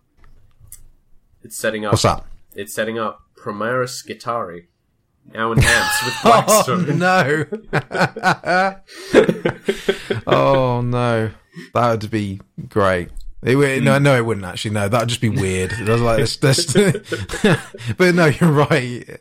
Hey, that's another, that's another of your future projects. yeah, just get them and make them each like a half inch taller somehow. Just I mean, Skitarii are awesome anyway. They're a Yeah, really cool they are super idea rad. behind them. Yeah, Man. they're really good. And Oh, we'll cover. I think. I need to do. What's Sorry, that? I just had a flashback to before I stopped doing the hobby for a while. I had this was before AdMech had official rules, and I thought, wouldn't Mm-hmm. it be a cool idea to do a full AdMech army and use the Tyranid rules? And have Ah. like have like the synapse represent tech priests exerting control over Yeah. Skitarian servitors and stuff. Yeah. Damn, I Yeah, that would work. I mean, I should do that No. sometime. I mean, obviously with the like the Kastelan robots, you get a bit something similar. Where obviously the um, is it the Datasmith? I think they call. Yeah, yeah. think the guy the guy that carry that hangs around and makes sure they don't turn into killer robots. I love the Kastelan robots. I know Yeah. we're slightly going off topic here, but they're, They're such a cool. they look like 1950s space robots, and yeah, yeah. the the fact that they after the battle, if they're not programmed correctly, or say Hmm. the, the the datasmith has you know has died in the in the battle, Yeah, they yeah. can just carry on killing because they'll do whatever their last order is. Yeah, Just yeah, keep, really keep killing for days. it's Yeah. Brilliant. It's it, mm. it's so it's funny because it's it's so not admech as well because they're so hot on what they're doing. That, but then actually saying that they do like to look to the past. They don't. They sort of they're an odd one. The AdMech. They sort of move on, mm. but then they don't at the same time. Yeah. And I suppose the cast and the Robot is a perfect example of that. Yeah, yeah, exactly. No, So, yeah. I had, I had like ideas for like, um, because Tervigon spawn use. I'm like, how would you do that? It's like, oh, I'd get a rhino, I'd make it a walker, and then I'd just open the front out into basically a mouth, and it's just a factory that scoops up dead soldiers and turns them into bolt gun servitors. Man, why did I never do that? That was an awesome idea. I literally just remembered so- I did that. But I, I know it sounds silly, but I've always thought that if that, not this would ever happen, but if they sort of did what happened with the end times in the Warhammer Fantasy side of things, and they sort of decided to like almost scrap it, and there was like one final battle before it all went uh, tits up, is that Yeah. I think that the last two would be Admech and Tyranids. I Oh, think they would be the two, two of the last races still fighting out because obviously Tyranids, you know, come from all the other galaxies. All this rumor that you know eventually they are going to take over the whole universe. Hmm. They'll come in, and Admech will just be just doing its thing. Maybe Yeah. Necrons will still be in there as well, but Admech will still be there. You know, because uh, everyone's fully automated, and yeah, they'll just be there Yeah, doing their thing. yeah. No, entirely possible. So yeah, so yeah. yeah, so we're excited about Forgebane. It is Yeah, going to be a really cool. cool. box set, and I'm going to get it once I can afford it. I will Like- probably not get it, but I might buy bits off eBay. Who knows? yeah, uh, yeah. Watch out for Peter on eBay. There's going to be people selling stuff off, Oh, yeah. especially Necrons. No offense Necrons, but you're going to be Yeah. uh, probably put on there more because most people are going to go for AdMech. well, the um, Necron as players are happy, poll. like I said. They're going to get so many good Yeah. deals. Exactly, and I mean that's and that's the thing. I think that's what happened with people with De- with Death Guard Mm. in uh, as well. With the you know because obviously a lot of people did gravitate towards Primaris Marines because they Space Marines are the most popular. Yeah. Whereas obviously people start realizing, like you st- you know said at the start of this episode, you know Death Guard are cool. These so are really good. cool They're so miniature. good. Right, I'll, I'll, I'll st- calm down, Cameron. No, calm down. I've gotta pay. I'll set you off again. um, and yeah, i i there's going to be some really good deals for Necrons. So Hmm. yeah, so that's um, that's Forgebane, and I think that's the news. There's Yeah, been a lot. I think to- so. I mean, and there's going to be still more. I think oh, you know what's going to be there in the next. You know when we record the next episode. Look, but they probably announced We'll be something there. while we're recording this. yeah, probably. no, Yeah, exactly. I wouldn't, I wouldn't, I wouldn't surprise me. So, um, so yeah, so that's the news. Uh, and like I said, we're going to take another quick break, and then we're going to go into the Daughters of Khaine Battle Tome. Yes. Yes. Hello and welcome back. And now we're going to go on to the main part of the show where we're going to talk about the Daughters of Khaine Battle Tome. Hoorah! So, last episode we were just gushing over the Daughters of Khaine uh, miniatures that were being released at the time. Obviously, now they're out and now they've got Battle Tome. Here it is. What's that? Um, So, I'm going to tap it. There it is. Cameron, do you want to? There we go. He's got a battle tome as well. uh, yeah, so like I said, we're going to go through the battle tome, uh, not literally page and word by word. We're just going to sort of summarize what it's contained. We're going to go into the lore. What's the the key bits that you need to know, uh, and then we'll just, like I said, talk about the background of the daughters, and then we'll sort of again skim over the the rules a bit, just what are the cool bits, and um, yeah, and go from there. So, uh, before we start, Cameron, what's your overall thoughts over this? Uh, what the book as a whole? Yeah, I love it. It is super awesome. Uh, I know, I know, I said this last time with the miniatures, but this book has. It's not a super big book, but none of the battle tomes No. are these days. It seems. Uh, these days it seems. Uh, but it's got a bunch of cool lore. It's important because it not only helps move the story forward a bit in regards to like what's been done with Slaanesh and things. It also fills in the background a lot as well. Uh, because, you know, you hear lots of things about what Malerion and Tyrion and Teclis were all doing for the last few 1000 years and everything as well. You hear, of course, everything Morathi was doing. Um, yeah, no, I just really like it for, for how much it sort of expands and fills things out from a sort of in, Yeah. in, in, in-world lore perspective. Um, and yeah, it's, I wouldn't. I would agree with that. yeah, it's super flavorful, super characterful. It gets across the feeling of the faction really well. I think like it is Mm-hmm. consistently sort of dark and brutal and nihilistic as befits the followers of Khaine. um, but every now and again, you just get that hint of a twist, and that is Morathi's influence in the book, twisting, Absolutely. twisting things so it goes her way. And th- this Mm-hmm. is great because, like, just on the on the general subject of Morathi, I first Yeah. I first heard about it when I read the Malus Darkblade books. Um, Oh, I used to love Yeah. Malus Darkblade. He's a, he's amazing. mm, yeah, she. I, I, if I'm remembering right, she had like a couple cameo appearances for a few bits. In Yeah, there. she did. Yeah, and she was this really awesome evil schemer and stuff. Apparently, during the end times and the sort of the latter editions of Warhammer Fantasy Battle, she kind of just got slowly written out for the most part. Uh, sort of. Yeah, sort of just got reduced and reduced, but she is back in full force. Uh, they make no mention of the old, the old latter editions of Warhammer Fantasy lore for her. So, as far as I'm concerned, she's back to the original version of badass schemer cultist permanently. Uh, Yep, yep, that sums her up. yeah, Yep. no, uh, it does. super good job characterizing faction, especially the faction's leader Morathi. The rules are really cool as well. They got some really interesting stuff they do. Um, and the art is beautiful. Uh, and terrifying Yeah. because it's a bunch of women with knives. Murder elves.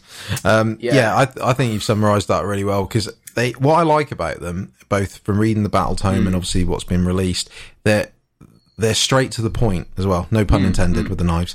Um, they they they they just you know, like I said, they know what they are. They know who they are. They know what they do, and that's what's great about. That's like you're just saying. Obviously, the battle tome is quite light on the ground compared to others, but I think it. it well, the good thing is it gives you as much as you need yeah. that you yeah. need to know. And, and like, and like you've alluded to, you need to know about Morathi as a, and her background because she is so key Yeah, to this yeah. particular force. Well- she, you know, they wouldn't be what they are without her. She Exactly. is, she is massive, massive part of this. Exactly. Um, yeah.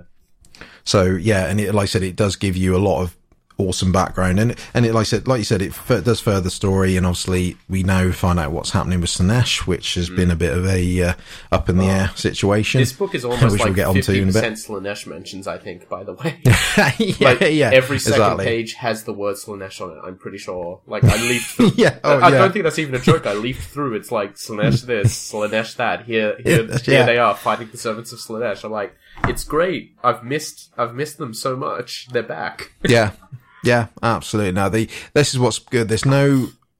Yeah, you know they they've just settled a few points on this, haven't they? They've Yeah. settled. Go right. This is what's happening. This is why they they are what they are.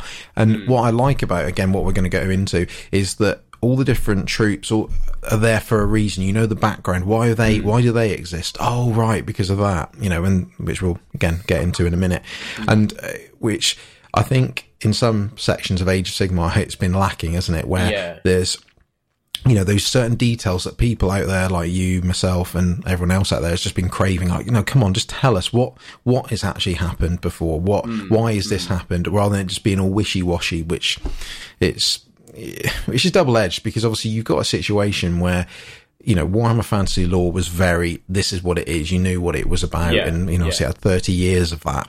Whereas obviously Age of Sigmar, Sigmar is you know up in the air and and and such. So now they've obviously decided to be more concise with it and go right. No, here is what's going on. Obviously, the good side to that, to a degree, is for people, especially when you're doing like narrative play and things like that. You can make stories up a bit easier Mm. Yeah, because yeah. you know, world's your oyster. Do what you want. Mm. Whereas I think now, now a couple of years on, then it, this is what they've realised they need to start doing. Go right. Okay, we need to actually start clarifying things for people Yeah. you know, where is Slaanesh? What's been happening to him? You know, you can't, you know, you can't just say, oh, he's been having a doze for a, for a year Well, or two. it's kind of what they said in the end. Which but- is sort of, yeah, which is sort of true, but at least there's actually some good context to it. yeah. So- yeah. oh man. So yeah, so let's, let's get into the, the background here of, uh, Alrighty. the daughters. Right. So, yeah. God, There we that, go. that first that first piece of art of Morathi as the High Oracle is so good. Yes. Standing she over a looks, am- Yeah. Which one do you prefer? Actually, out of the two forms, do you prefer, Um, you know, sha- uh, the Oracle or the Shadow Queen? I really, I really love both of them. I kind of like the Oracle better because it implies so much. Like from a subtlety standpoint, like if you look at the model properly, she has her hair is woven into braids that are that end in snake jewelry, like snake head jewelry and things like that. There are all these allusions to what she really is, but it keeps subtle, and that is so in character for Morathi for me that I think I really like the Oracle version better. That said, the the Medusa terrifying monster is so good as well. Like they're, they're both absolutely amazing models. Um, Yes, absolutely. Right. Okay, so let's start with Khaine. yeah, Okay, so we love Khaine. We love we love Khaine. Um, he is the uh, right. Actually, well, before we start, Yeah. um, with, elves, a elves, and things Yeah. like that. This whole situation.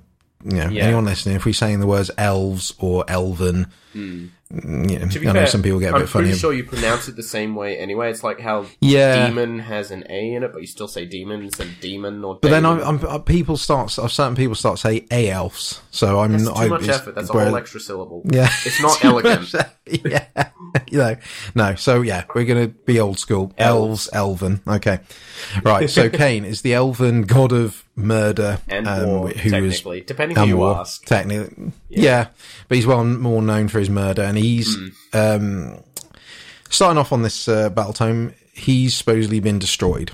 Okay, by the chaos gods. Not not even supposedly. This is where they give us hard lore. Khaine has been destroyed by the Chaos Gods. Well, it, it, it's it's well, sorry. When I say supposedly, it's that it actually says was said to have been destroyed. It's very Yeah. sort of like, well, that's what we. Ha- You're right. Um, he has Yeah, been destroyed. And then a paragraph later, Chaos they're God, like, but- Khorne put him in a furnace, beat him into several thousand pieces, and then took the last piece he couldn't beat, squeezed it for eight days, for like eight years or something straight, and then finally got tired and threw that last piece out into the mortal realms. yes, which is the Iron Heart of yeah, Khaine. Khaine is, Khaine is Um, very so- dead. Yes, He's been he made in, dead. He's been made into a lot of axes for bloodthirsters, actually. yeah, exactly. It's I, I don't know. How do you feel about that? Um, Khaine getting a beating like that. I, I think it's interesting because um, Khaine, Khaine is a part of the the Elven pantheon, and like there are obvious. I'm not going to say correlations, obvious direct similarities with the Eldari uh, pantheon in 40k. Um, there in in Warhammer Fantasy, there was always this implication that the Elven pantheon was somewhat slightly cyclical, like things could change and the gods could die and new gods might rise up in the next cycle, which was kind of what the end times sort of was about, in a way. Um, it it feels it feels again. This is coming back to Slaanesh. It is basically the fall of the Eldar all over again. All Yeah, of all yeah. of the Elven gods are dead. They've been killed by the Chaos gods. Um, you know, for for the Eldar, it was all of the Eldar gods are dead except for Komara and uh, Cegorach, who ran away into the webway. Uh, Ish Ishtar, Isha, uh, who got saved quotation marks from Slaanesh by Nurgle and Khaine, who was beaten to death by Khorne, thrown out into the real world, and just scattered into pieces. This is basically what's happened again. And I really like that, actually, because there was always this disconnect between fantasy and 40k, where in fantasy, all the elven gods are alive and just doing their thing, and they didn't have as rich a history for their gods either. Uh, whereas in 40k, the Eldar gods were really awesome. They had a full background with the war in heaven and all that kind of stuff, which just was not really there for the fantasy side of things. I like that they've gone so far to say, no, the elven gods are dead. Your new gods are the old heroes, which is really awesome. Yeah, Yeah. yeah.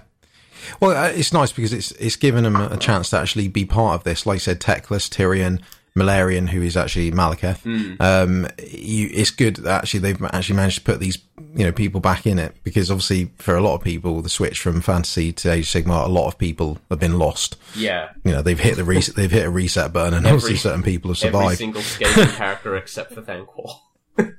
Yeah, exactly. So, you know, we're in this situation. This, I think by doing this, even though it sounds harsh that they've literally just destroyed Khaine, um, and what he stands for, it's funny because the fact he, it's now created this really funny and interesting backstory for the daughters. The fact Yeah. that they now are almost living on a lie. I think it's, Yeah. it's fantastic that they, that they've introduced this. Um, I mean, we'll, we'll go into that Yeah, in more depth, but, um, so yeah, so again, we're just doing the overall background here. So, the uh, the daughters, you know, they're doing what they've always done. They're built, they're building shrines. Worshipping. Um, well, yeah, worship, and uh, um, they're hated. They're hated by their enemies because of what they do, and they're very a very distrusted um, By- force by even by their allies. yeah, ex- except for like a few factions of Stormcast who are like, yeah, you're really cool.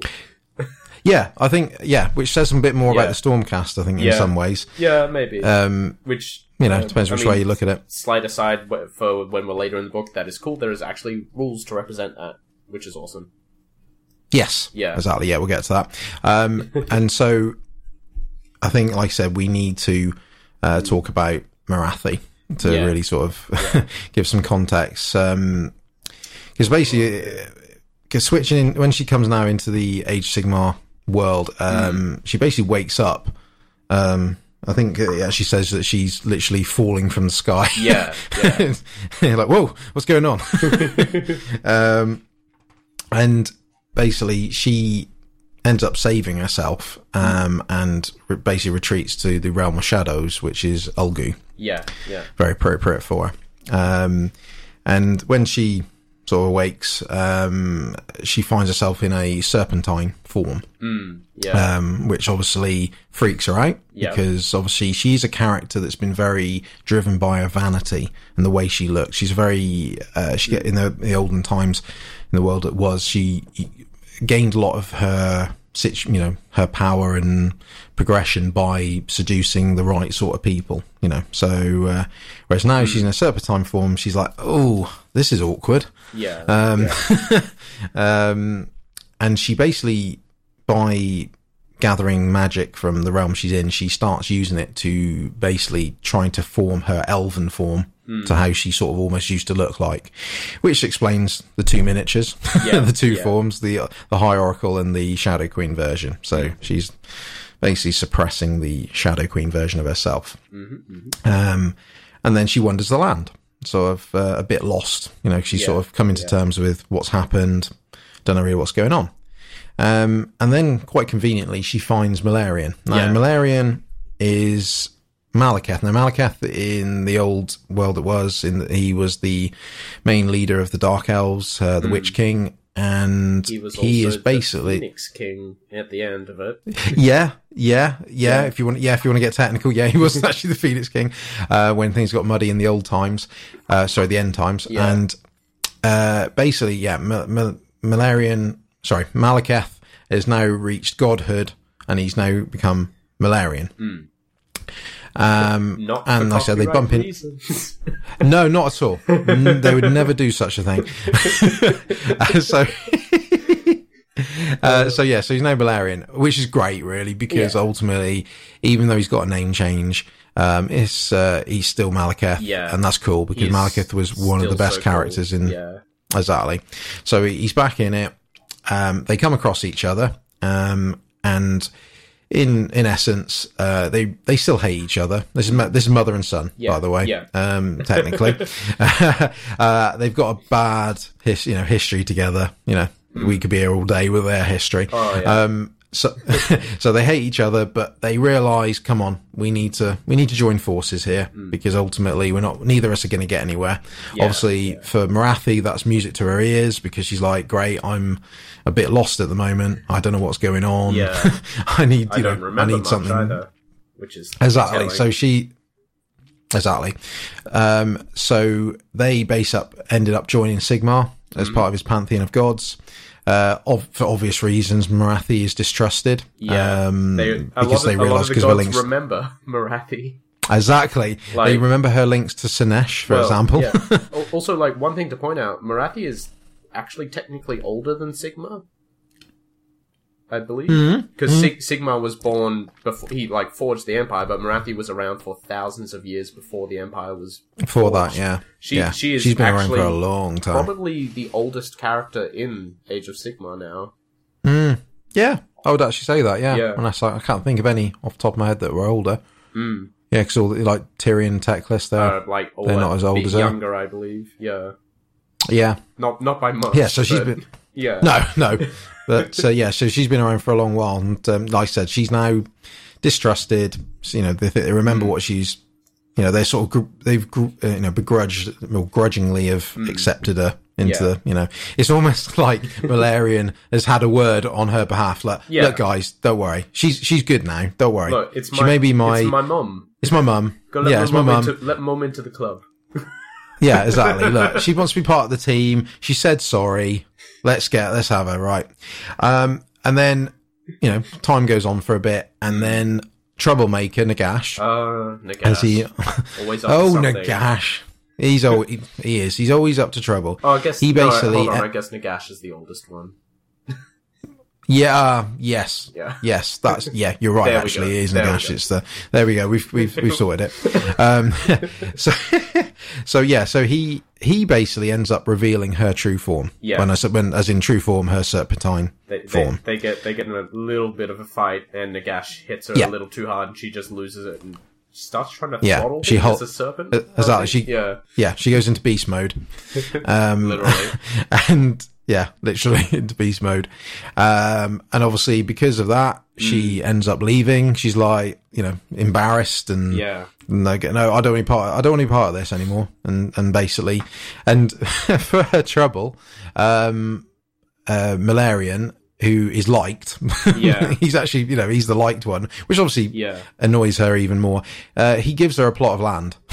You say, you say a, a plot of land, like he has 13 full Yeah. kingdoms, and he claims the entire land of shadows, and he's like, you can have that hill in the area where when anyone goes there, they go insane, because it's so weird Exactly. and This is ha- it's it's you're yeah, just putting his it's like a really weird granny home. flat. Like, yeah, yeah. here you go, mama, go over there. oh my god. It's brilliant. So Yeah. she ends up building uh, Hagg Nar Mm. um, on this plot of land, um, and she basically stews there for a while. You know, sort of start it's, again. You know, like I said, she's pissed off and etc. So then, after a while, Malerion comes back to her and says, "Look, mum, need your help. We've got a game plan. We need to save our we need to save our elves. Okay, Yeah, yeah. so this is a good bit. This is a bit where now we start hearing what's happening to all the elves, what's happening to Slaanesh, and all that.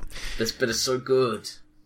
so, So, so, So- um, yeah. Uh, so, Slaanesh has been strangely absent from Age of Sigmar up to this point. Mm-hmm. he has. That's because he didn't want to be found because he was yeah. he had grown so fat on the millions of elf souls that he had eaten that he had literally hidden himself away for millennia to try and just digest them.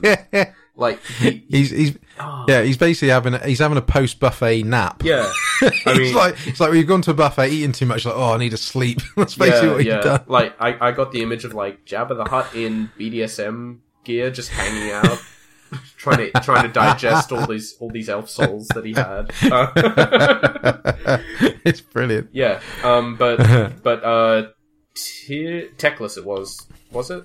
Um, Tyr- no, Tyrion Yes. managed, Tyrion and Teclis tracked him down because they Yeah. are gods of light and they can apparently see anything if they think hard enough about it. It, it's to do with uh, to with Tzeentch. Ah, Basically. yeah, yeah. Um, Tzeentch tipped he it's, it's yeah he, yeah basically he's, Tzeentch found Slaanesh and through that Teclis and Tyrion have found him yeah, basically yeah.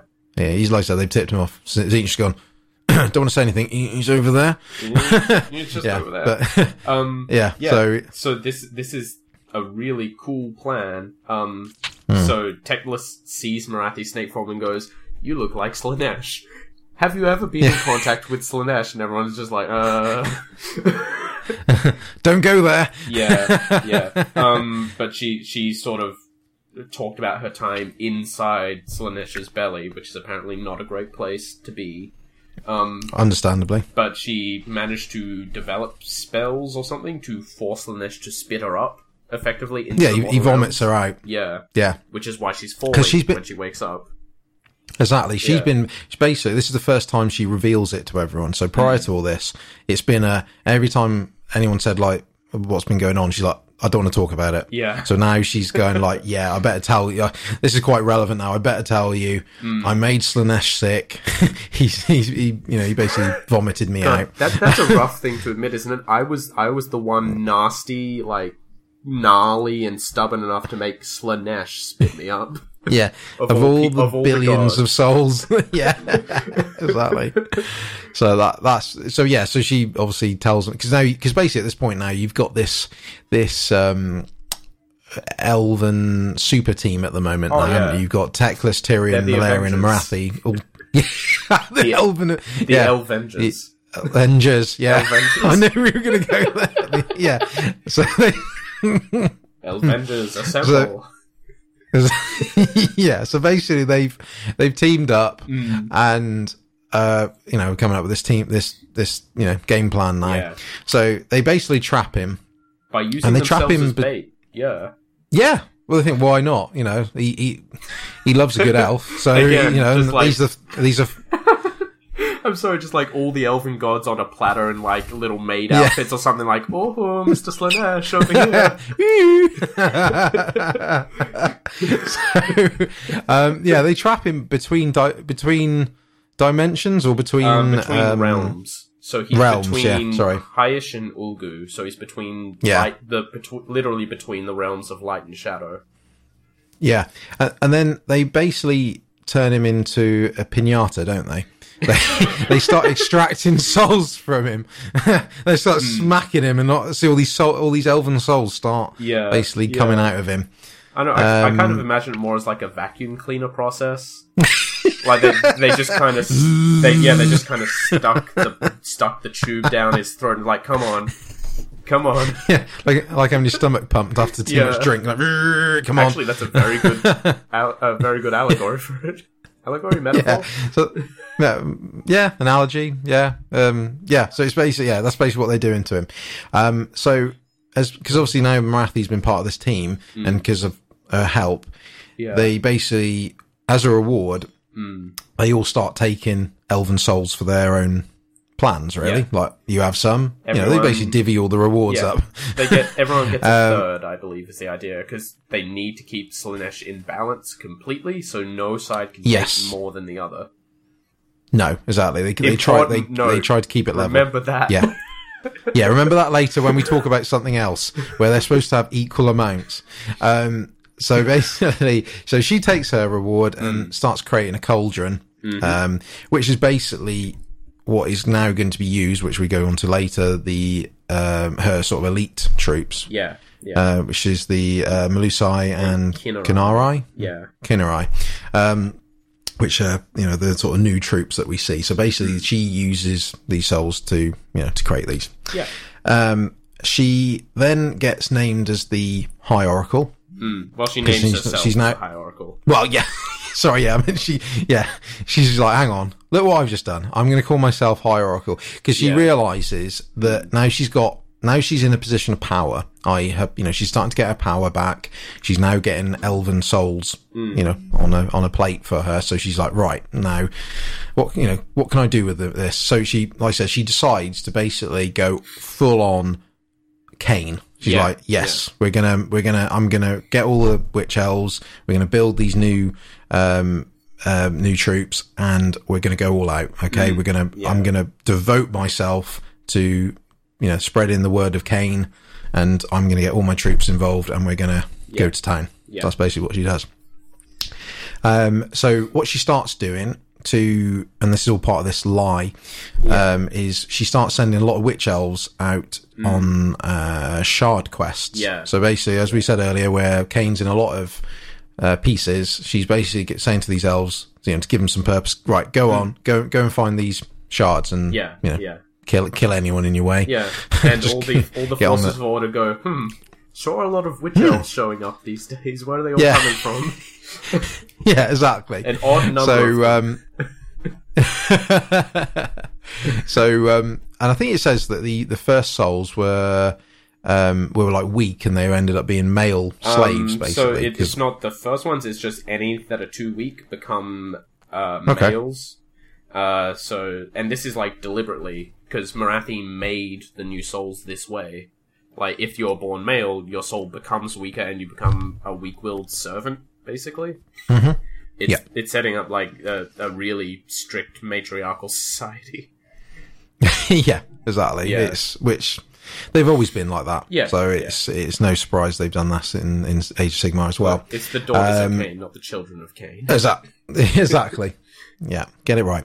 Um, so yeah, so the shard quests are also used to help prevent rebellion. I think it's because obviously she realizes that she's got all these witch elves. Now, just to clarify, the the witch elves and the sisters of slaughter are the elves that are already there in Yeah. in the realm.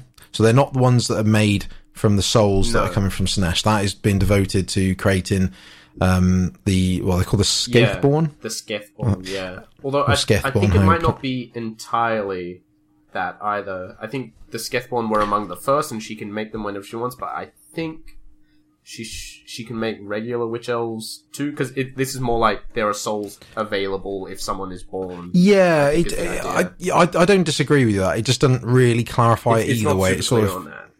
No, I, I don't disagree that she can probably create anything from what she got. It's just that I suppose the she probably tries to use the the souls purely more for the Scathborn just Yeah, to yeah. you know um, because obviously they're the high, you know, higher up in the rankings. But but hmm. like I said, there is a lot of witch elves around in the world anymore. So many around, and obviously they're now drawn to her because she's hmm. basically sprouting and the word uh, word of Khaine to Yeah, everyone. So. yeah. Um, and then at this point, this is when the age of chaos kicks in. Yeah, it hits the fan. Yeah, This well, is where, uh, all the elven gods in. were off doing their own things, and Order couldn't Yeah. keep themselves together anymore. You know, Nagash this went off where- and did his own thing. All the elven gods That's went off and did their own things, and Sigmar's just like, guys, guys, Yeah. I'm, all, I'm all by myself here. Please, there are so many orcs. Please, yeah, help, please. so yeah, so basically, the Daughters of Khaine team up with the other forces of order and counterattack chaos. Yeah. Um, which doesn't go well. They No. end up retreating, and like you said, Nagash, you know, leaves to go off and do his dastardly plans, cackling to himself. Um, and then over time, uh, Ulgu, the realm of shadows, is gradually attacked by chaos. Um, specifically by which Slaanesh forces. Exactly, yeah, because Because- they're drawn to the scent There's of uh, this, just being this smell. Mmm, what is Yeah. that? there. What is that? It's like it's like Chicken- chicken? It's like No, chicken um, with cinnamon and then just a heavy dose of LSD. Uh, yeah, yeah, exactly. yeah, um, Yeah, so, so which is really cool. I yeah, like that idea. yeah. This They're- they're uh, one of to it. the Malign Portent's short stories is entirely devoted to this. It is amazing. It's called The Scent, I believe. oh yeah, quite. It, it, it is it is talking about the Slaanesh warband. The leader is on a chariot, and they just have this mutant that is nothing but a, like a giant nose with arms and legs, basically strapped to the front of the chariot. And if it's yelling loud enough, they know they're going in the right direction to find Slaanesh. Basically, yeah, it's it's a really good So- one. Yeah, yeah. I must check that out. Actually, I haven't read that one. So cool. Hmm. I'll remember that. Um. So yeah. So they're like I said, they're drawn to the scent, and this Yeah. is when at this point. yeah. Sorry. Yeah, why, Karen. why is there a scent of Slaanesh? He's not there. Tell me, Matt, please. Um. Why does it smell of Slaanesh here? I think it's because of what Morathi's up to Oh, at this point. Yeah. Oh. Back to her old Um, tricks. she's been she's been hanging around with Nagash too much. Uh, so basically, Morathi's been a naughty girl, Mm. um, and she's basically taking more souls Yep. from Slaanesh than she should be. It's like she's sort of the way they describe it, it's like they have this big complex equation governing the magic, and somewhere in there, Morathi just slipped in a decimal point where a decimal point. yeah, like yeah, I'll just change that. She's on it's an Excel spreadsheet, and she's Yeah. like just just change one of the cells, going, oh, that's more like it. I like that number. yeah, yes, like less two to and- two to three. That sounds better than two. To Yeah. two to yeah. So yeah, so she's being naughty. She's basically taking more souls than she should be, and mm. obviously the others, Yeah. so as far as we know, don't realise yeah. she's doing this. Which is interesting because it the way they describe it, like Slaanesh is literally in the space between Hysh and Ulgu. This slight misbalance is actually like almost by via gravity is pulling him into Ulgu slowly. Yeah, yeah. Like it's Which tilting him. makes perfect sense. Which is really interesting. Yeah. Yeah, Which is why the So, center um, is there because he's no longer perfectly in balance in that center point. balance. Yeah, he's more swayed towards. Yeah. yeah, Ulgu. Yeah, exactly. It's super cool. So um, Yeah.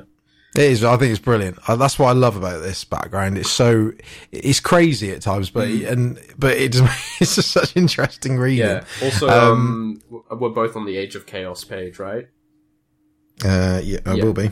Yeah, because Yes. um, this is this is my favorite piece of art in the book. I think because Mm. you have you have the daughters of Khaine battling daemonettes, but you when you look at them, you see that all the daughters of Khaine, even the regular witch elves, have almost identical designs to the daemonettes. They have this wild hair. I know. I, I you either that. crowns I- or horns sticking up Yeah. through the through the hair. You know, it's really cool how similar they look. It- It's what, and let's be honest, that's deliberate as well. oh yeah, because yeah, it, it, it's funny because when you first look at it, you're thinking, "Hang on, the witch elves fight is just like a rebellion, and they Yeah. fighting each other." Because you actually got to look closely. and think, "Hang on, these are daemonettes. They're not. They're not all witch elves." yeah. It's yeah, Like the the designs awesome. are interestingly like that close to each other. Which I mean, Yeah. I guess they're made out of old souls from Slaanesh. They're going to look a little Yeah. more Slaaneshy mate. Yeah, bit of DNA gets uh, Hmm. transferred across. somehow. Um, so yeah, so yeah, how it all works, we don't know. We're, we're not doctors. No. Um, yeah. um, yeah. So basically, there's more fighting. You know, Hmm. as part of the um, and and then in the in the actual book, this is where it's part of the blood must flow section where they Hmm. sort of talk about little things that are going on, similar to in the other. You know the other battle tomes and Low Yeah, Importance, yeah. a bit of a bit of snapshots of different parts of the the realms. Like, oh, this is what's happening over here. Yeah. Um, so in, Um, this is where we learn a little bit about Idoneth Deepkin as well. yes, Mm. Well, we spoke about earlier. we Yeah. we a little earlier on, uh, Tyrion and Teclis with their share initially tried to create some stuff. Uh, they made the Mm-hmm. Idoneth Deepkin, who were a failure before God and man, and just kind of Yeah, ran off into the ocean, apparently. Um, and then here in the Blood Must Flow section, we get a bit where the Idoneth Deepkin attempt to actually make a truce truce with um the Daughters of Khaine, but they pick the wrong sect because they go talk to Oh, the it's Kraith, yeah, who just kill Yeah, everyone. not the ones you want to go to. Yeah, yeah. Whoops, wrong ones. yeah, Yeah. yeah. Because I think yeah, because they were trying to aid um, Alarielle, aren't they, in the War of Life? Yeah. So yeah, yeah, that's cool. Um, yeah, so basically these little sections here, you've got, like I said, in summary, you've got the Daughters of Khaine are secretly expanding. Um, they're getting involved. They're sort of, they're in a bit of a no man's land at this point because they're sort of ended up killing men. They, Yeah. they end up having rivalries. They get, then they're, they're fighting the orcs and the, um, monsters. Um, some of them are going on shard quests. Uh, you, they get, some are getting attacked by chaos. Some get involved in some, what's called the Skaven Wars um, Yeah, yeah. which is quite cool. Um, they're sort of trying to suppress their covens as well. Mm. Um, some of them join Sigmar, uh, and then again, it sort of summarizes the fact that what you said earlier, where Yeah. you know the like and distrust, where you know some, like I said, some parts of the Stormcast really like them, Yeah, like Um, the Knights and some Excelsior people like, apparently love them. Yeah. They're like, these guys are really Yeah. awesome. Look at how lo- how much Yeah. they love fighting. yeah, exactly. Whereas which I the think, Hallowed which Knights is, are like, uh, nah, nah. no, no, no. No, no, no, no. These girls are crazy. well, so yeah, it's it, it- yeah. Well, and, and you know, are. things like the Sylvaneth are pretty okay with teaming up with them. The Scourge Privateers, who are old Dark Elves, are like, hey, we remember you guys. Yeah, You're cool. We, we, we, we used to team up at some point, Yeah, didn't we? we, we used Um, to bring you slaves. Um, Yeah, exactly off the water. Yeah, so um, Mm. yeah, so it's it's quite cool actually seeing how they're sort of what they're getting involved with now. yeah. Um, they they then also fight border factions a little bit. Just a little bit. yes, bit. they do. Uh, we, Yeah, we they hear get- of the get into- atrocity at Excelsis and the three day war in Vindicarum. But apparently Morathi is just like, no, stop that. I'll punish Yeah, all she my guys. Amends some and so, money. Yeah. Yeah, Sorry yeah, about nothing that. to see here. Look, they got too Yeah. excited. You know how they are. Yeah, yeah.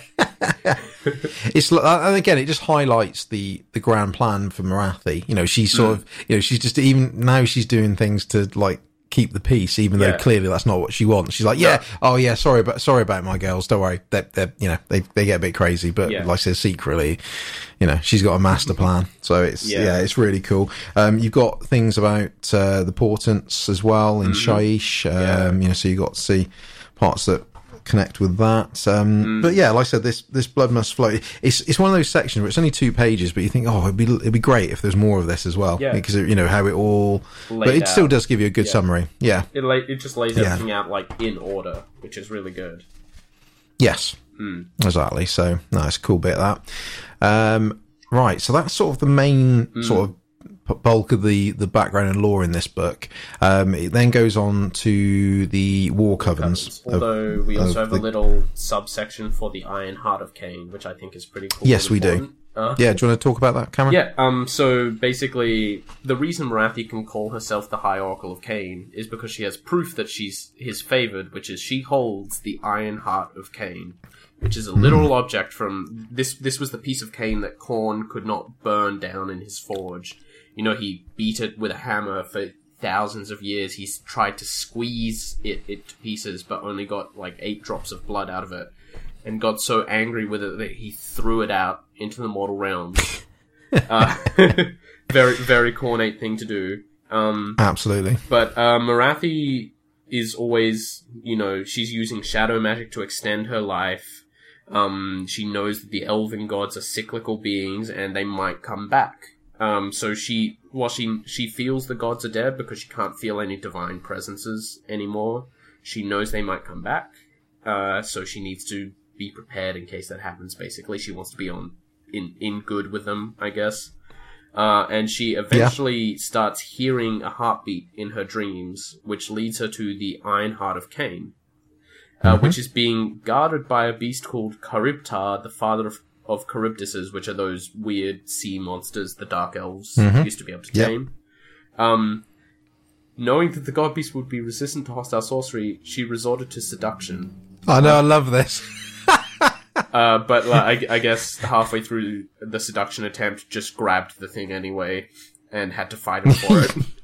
um, which this is really cool. It's a 13 day long fight until finally, in her true form, yeah, yeah, she she basically crushes it to, to unconsciousness.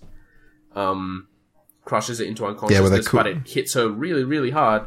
The only reason she survived was she held the Iron Heart of Khaine, which absorbed most of the damage, which Yep. speaks to its in-game mechanics, which we'll get to later. Exactly. Um, yes. And now it says, "What happened to Charybdar? None can say." I'm going to go out on a limb here, say this is another Deepkin thing, Yes. I would. I was thinking exactly the same. Yeah. because like It's. what They wouldn't have said that otherwise. yeah, Yeah. What what what what did the Idoneth Deepkin gather around? They fled their creators, the only gods they knew, into the ocean, and they have to have something to sort of rally around. I'm sure. Maybe Yeah, they maybe they work for Charybdar now, which would be really cool because you it would again enforce that idea of potentially Cthulhu elves, which would be really Mm-hmm. awesome because Kharibdysses are monstrous looking. It'd be really cool to see Yeah. elf designs along that line. I think. Mhm. Um. Yeah. Yeah. And Cool, so that's that's that's, why Morathi is the high, Or- high oracle. She found the Iron Heart of Khaine, and maybe Exactly, it's all part of the conspiracy. stuff. Yeah, it's it's all a big conspiracy. It's all the the numbers. so Yeah. yeah. so that's the that's the Iron Heart of Khaine, um, and like I said, you, you, get a good bit of info on the the War Covens, Mm. um, which are basically the different sects of the um, of the daughters. Yeah. Uh, so they're you know basically a mix of warriors and drones. You've got Morathi at the top, and then Mm. Below it you've got the Hag Queens and the Slaughter Queens, and then. Uh, yeah, and then uh, then you've got the bulk, which is the Sisters of Blood and the Scathborn, okay, which is the the sort of two main types of the troops. So Mm. Yeah, yeah, yeah. like I said, it just shows you their sort of Yeah. hierarchy, which is cool. Um, and then it goes into the Temples of Blood, Yep. which is sort of again the different, cool. yeah, all their different color schemes and Yeah, I really Um, like. I mean- um, I, I gotta say, I really like with um Khelt Nar. We have elves with different skin colors, which is yeah, yeah. Awesome. rather than being the pale ones, they're the sort of darker skinned ones, which looks really Maybe, cool. Yeah, maybe, maybe they spend a lot of time in Aqshy, in the land of fire, or yeah, getting a tan. Get a real tan going. So, so yeah, so there's basically five of these. You've got Hagg Nar, which is in quote marks the main one. You know, it's the one that's sort of it's Morathi's sort of favourite Yeah. of the temples, uh, uh, and their main. Each one has got a main focus of some sort. This Hagg Nar's main focus is around like the ritual Yeah, side of things, which sort of blood. makes sense. Yeah. Yeah, exactly. Which makes sense with Morathi being that being a favourite because again, she wants you know to keep her daughters going and forces going. She needs to focus on this whole you know about Khaine, blood sacrifice, etc., etc. So that makes sense, really. Um, Yeah, yeah. And then the next one is the. Dr- yeah, that's the they're the basically the, the executioner type Hmm. ones. They're the they're all about fighting. Um, they're all about they don't they're not into torture and, and, and as such as compared to the Yeah. others. They're more about like you know proper kills, clean kills, Hmm. and things like that. Um, they don't you know they're not into poison and assassinations. It's all about you know proper Yeah. normal fighting. Yeah. Which is cool. Yeah. Um, and then you've got the really tame ones called the Kraith. Yeah, uh, these, guys are cool. I really like them. Um, yeah, so they really are the cool. Kraith are the only ones without a central temple. Because Yes, they believe they- the proper place to worship Khaine is the battlefield. Correct. Battlefield, yes. Correct. Awesome. Yeah, exactly. So yeah, so they're they're all about violence. Yeah, basically like- the Kraith. They're all Uh, let me see. Even the most stalwart warriors of the Stormcast Eternal shudder at their post-battle rites. yeah, yeah. is- they crazy. Yeah. So yeah, they're all about you know gla- gladi- gladiator fights and things like that. They're all Mm. Yeah. about just yeah, just just pure violence. Um, and then the fourth one is the uh, Khailebron. Yeah, Kyla Is Brown. that- yeah, something. Khailebron. Um, which is basically these are the stealth ones. Yeah. These are the you know all about poisons, assassins, and you know striking from the shadows and things Yeah. like that, which are really cool. Yeah. They've got a cool color like- scheme I as like well. the, I um, particularly like that one. They they maintain a public facade of performing troops of blade dancers and graceful pit fighters. So it's like, Yeah, oh, the exactly. circus has come to town. Why is Yay. the circus made of tall, athletic elven women with knives? yeah. And what are they doing behind the scenes that we don't know Yeah. about? um, and the the last one is the Khelt Nar, which is Yeah. the ones that, that you're saying the sort of darker skinned ones, Mm. which um, have sort of focus on sorcery. So these are the Yeah. you know the ma- the more magical of the uh, the temples. They so also um, live on a mountain made entirely of iron, which is pretty cool. yeah, yeah, Which Morathi Um, molded a fortress out of. Also cool. yeah, yeah. Nice. They just got a big. Uh, hey, the, it's the old Iron Kings people. Dark Souls 2. yeah. Fair Hey. point. Uh, um, yeah. Yeah. so it's quite good. All these different temples have all got a, like a different theme to them. So, Yeah, and yeah. again, when it comes to the rules, you can see what the you know, the benefits are to that. Um, right. So then the next section or bit of this book is sort of going into the bit more detail about the different troop types that you Yeah. can have in this. Um, obviously starting with Morathi. I know Yeah. we've already Yeah. spoken in depth about her, but Oh, um, it's, it's, it's good though. Because, like, yeah, it is. this is a full page of just writing about her, and, like, Yep. the, the, um, the, it, it's got, like, 10 paragraphs of all this stuff about she's the High Oracle of Khaine, this is how she fights, etc., etc. And then the th- in the third last paragraph, it just goes, and it is all a lie. Khaine lie. is dead. He's, yeah, it's dun dun dun. yeah, it, again, it's that little plot twist, which we already knew. Yeah. We've read the early bits of the book, but, you know, it's like, this is what everyone else thinks of Morathi. It's a lie. Khaine is 100% dead. He will never come back as long as Morathi keeps siphoning power out of his heart. Which Yeah, that's what she's she's doing doing. all the time. Yeah. So yeah, so with Morathi, basically, like I said, it just gives you a bit more detail um, about more of her current situation and how you know from a, you know from a fighting and what she abilities and that sort of thing. So yeah, so she's basically her main weapon is Heart Render, which is um, which is a basically a spear with uh, razor sharp edges. It looks really cool. Um, but, and it also explains that basically her word, word is law. You know, so I said, which is to be expected. She's a high oracle. Um, she has, like we said before, she has two forms Yeah. um, that we know about, and obviously uh, different sort of attacks, uh, or di- sorry, different weapons is heart render um, and the pillar of stone. Uh, It mentions here. She can and- thrust it straight through a pillar of stone, which is pretty cool. that's it. That's it. Sorry, that's what I Yeah. meant. Yep. Um, She which can is sting really- with a tail and bite with her Yep. crown of snakes. Yep. Um, most deadly of all, she can focus all the self-loathing and spite inside herself into a single transfixing gaze. Those Gaze, that, yeah, Yeah, that's those it. that dare meet her eyes must have a will of iron, lest their blood boil and they burst apart. Yeah, that's amazing. Again, proper Medusa style thing going on there. Which is. And again, when we come when we come to briefly talking about the rules as well, that is a really cool Yeah. attack as well. Yeah. Um, she suffers with a lot of rage, um, as we as we know. She She's a liar. Yeah, she spent months in her Shadow Queen form because she was so angry Yeah. one time. Yeah, she couldn't literally return back to High Oracle form. Yeah. It's, it's crazy.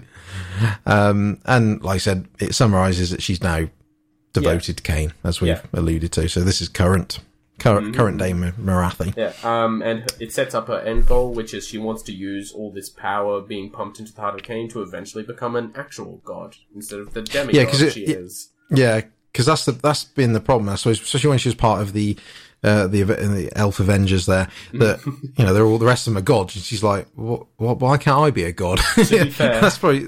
I have a feeling she could probably beat some of them. I think she could actually. Oh, I think she's so- get she's, so down strong. powerful. She's so strong. Yeah. It's ridiculous. So um, then it moves on to the Queens and Cauldrons section, um, which sort of talks about the uh, the Hag Queens and the Slaughter Queens and the Cauldrons of Blood. Um, so these are basically chosen by Morathi, and there's a a cauldron trial, um, as you would imagine. You know, they don't Yep. you don't just choose anyone. Um, and then basically the Hag Queens are the they they're all about poison and secrets and rights and, and they're the ones that forever. yes Apparently, yeah basically yeah that's one of their yeah the because they got the the rejuvenation baths that would make them die of old age if they didn't use them but yeah they're all they're more I say the Hag Queens are more about the you know mystical the priesthood sort of thing. yeah exactly whereas the Slaughter Queens as per their name Sorry, sorry. I just imagine like Khaine works in mysterious ways as she stabs someone.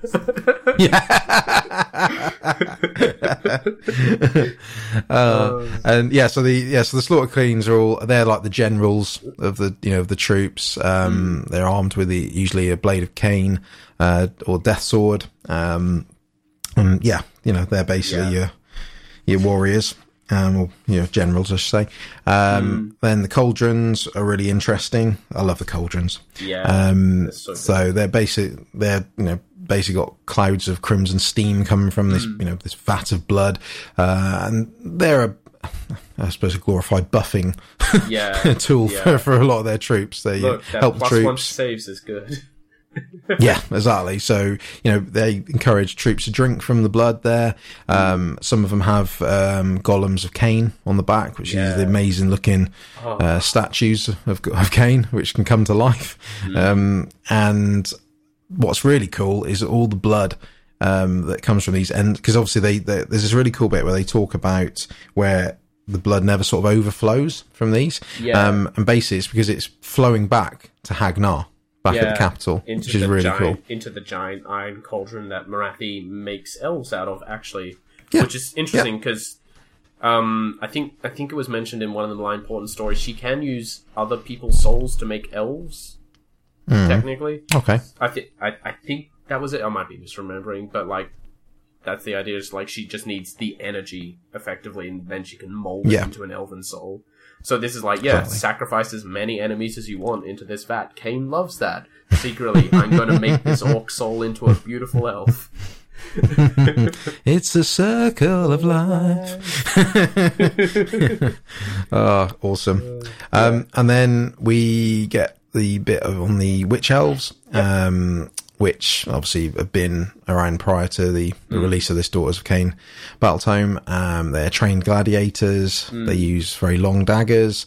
Um, I'll tell you what it says it's quite cool is that they're very cold before Yeah, battle. You know, they're actually quite, which you wouldn't expect in some ways. They're actually quite chilled. Yeah, they're quite sup- just sort of they're just kind of quiet and calm and reserved until they have to kill Yeah. someone. And then they go mental. Yeah, so yeah, so this is obviously the witch elves are one of the main sort of troop types of the, the you know the most prominent of all their troop types in the Daughters of Khaine. I love them. I think their mod, their Oh, yeah. miniatures and, and artwork is fantastic. Yeah. yeah, awesome. Um, and then as part of this sort of one this side of their army, which like I said com- comes under the was it the Sisters of Blood, you've got the Slister, the Sisters of Slaughter. Okay, Yeah. which um, if you ever do buy any of the miniature box sets, you can make, Make one either. of you can make either, either of these, Mm. which is really cool. Um, they're basically all about whips and blades and bucklers as their as their thing, and they Yep, and yep. they wear metal masks, which I think is amazing. The fact that Oh, yeah. it says in here that they're they're basically glued to their face. with boiling blood. Yeah, it, and Yeah. and they're screaming for hours. Yeah, only the it most sounds horrific. choose the face of Khaine over beauty. Because, like, Yes. again, again, these elves are like they're not like unworldly and emotionless. Like they they are proud of how they look and how they present Yeah. themselves and everything as well. But these Absolutely. are ones so devoted to no, I just want to, I just want to muck muck muck up in battle. You know, mess, Exactly. mess around, do gladiator fights. No, I, I'm I'm not a person anymore. I'm just another aspect of Khaine. Put the mask on. yeah, literally glue it to my face. Yeah. Oh man, Yeah. but awesome. They're really cool. And they are very Uh, good with the whips. Yes, they certainly are. Um, Uh, again, also fly in half, apparently.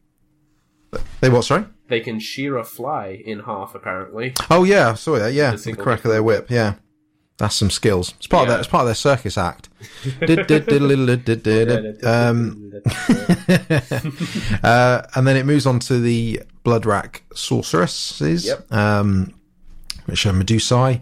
Yep, Um, which are basically a witch elf bitten by a snake, which can, Hmm. you know, if if they survive, can turn into a sorceress. Bitten by one of cool. Rathy's snakes, specifically. Sorry, yes, one of Morathi's snakes. I, I meant, uh, which is cool. Um, they have a Medusa's gaze, Yep. which obviously can bring upon death. Funny enough. Mhm. Um, Um, they also have the- a mirror on their shrine if they come into battle on a blood Bloodwrack shrine that just kind of Mm-hmm. emanates agony at all times. like everything they do, yeah, but like this, this agony. is So, yeah, it's really Like, cool. When yeah. we get to the rules, we'll talk about how ridiculous that is. Yeah, exactly. So, um, yeah, they've usually got two shrine guard on there as well. Mm-hmm. Um, yeah, and like I said, the mirror projects hatred and blood. Um, so yeah, that's them. And then um, we so we can now get into the the Melusai, the other side of the the army. Hmm. So um, these are, like I said, these are the elite troops of Morathi, her sort Hmm. of favourites, um, and they're like like we've seen before, they're half serpent, half elf. Um, they they're the ones that, as I said, have been freed from Slaanesh. Hmm. Um, and uh, in the cooking pot goes a bit of shadow magic and a bit of Morathi blood, and, and you get one of these troops. Um, and they've got a, a mass because of where they've come from. They've got a massive hatred of Slaanesh as Oh, well. yeah, it's literally obviously. inbuilt into them. yeah, it goes without saying, but the book tells you that as well. It's yeah, they absolutely hate him because of well, that's where they come from. They come from his Yeah. belly. Game, Um, Games Workshop is keeping their options open, uh, although it is rumored that there might be additional forms. During open battle, only two kinds of Melusai are regularly seen. So down down the line, we might get some additional kinds, which is cool. Yeah, I hope so. yeah. They look awesome. Oh yeah. They really do. Um, Unless you got a phobia of snakes. Yeah, in which case not so cool. Uh, so the the Blood Sisters are sort of the melee temple guard style ones. Uh, the, Yep. These ones wear these horrific like Morathi in Medusa form style masks as well, which is cool. Yep. Uh, but these ones can channel the blackness in their tainted soul into a strike known as the Scathe Touch, uh, which just a single, like, the lightest touch from such a blow can transform the victim into coiling mists, which then solidifies into an unmoving crystal statue that is still horrifically aware. Which is Yeah, so they're trapped in agony. It's brilliant. Yeah, It's really good. It's one of those where, even though it's a bit of an obvious one using the Medusa, Mm. you know, J- was it Jason the Argonauts? Was it Clash of the Titans? No, uh, Clash of the Titans, isn't it? Like.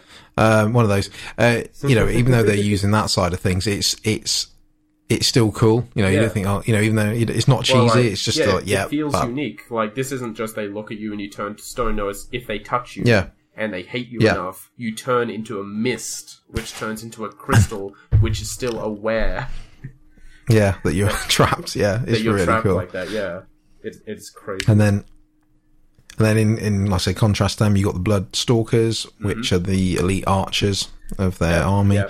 Um, don't wear masks, these ones. These are, show off their pretty faces.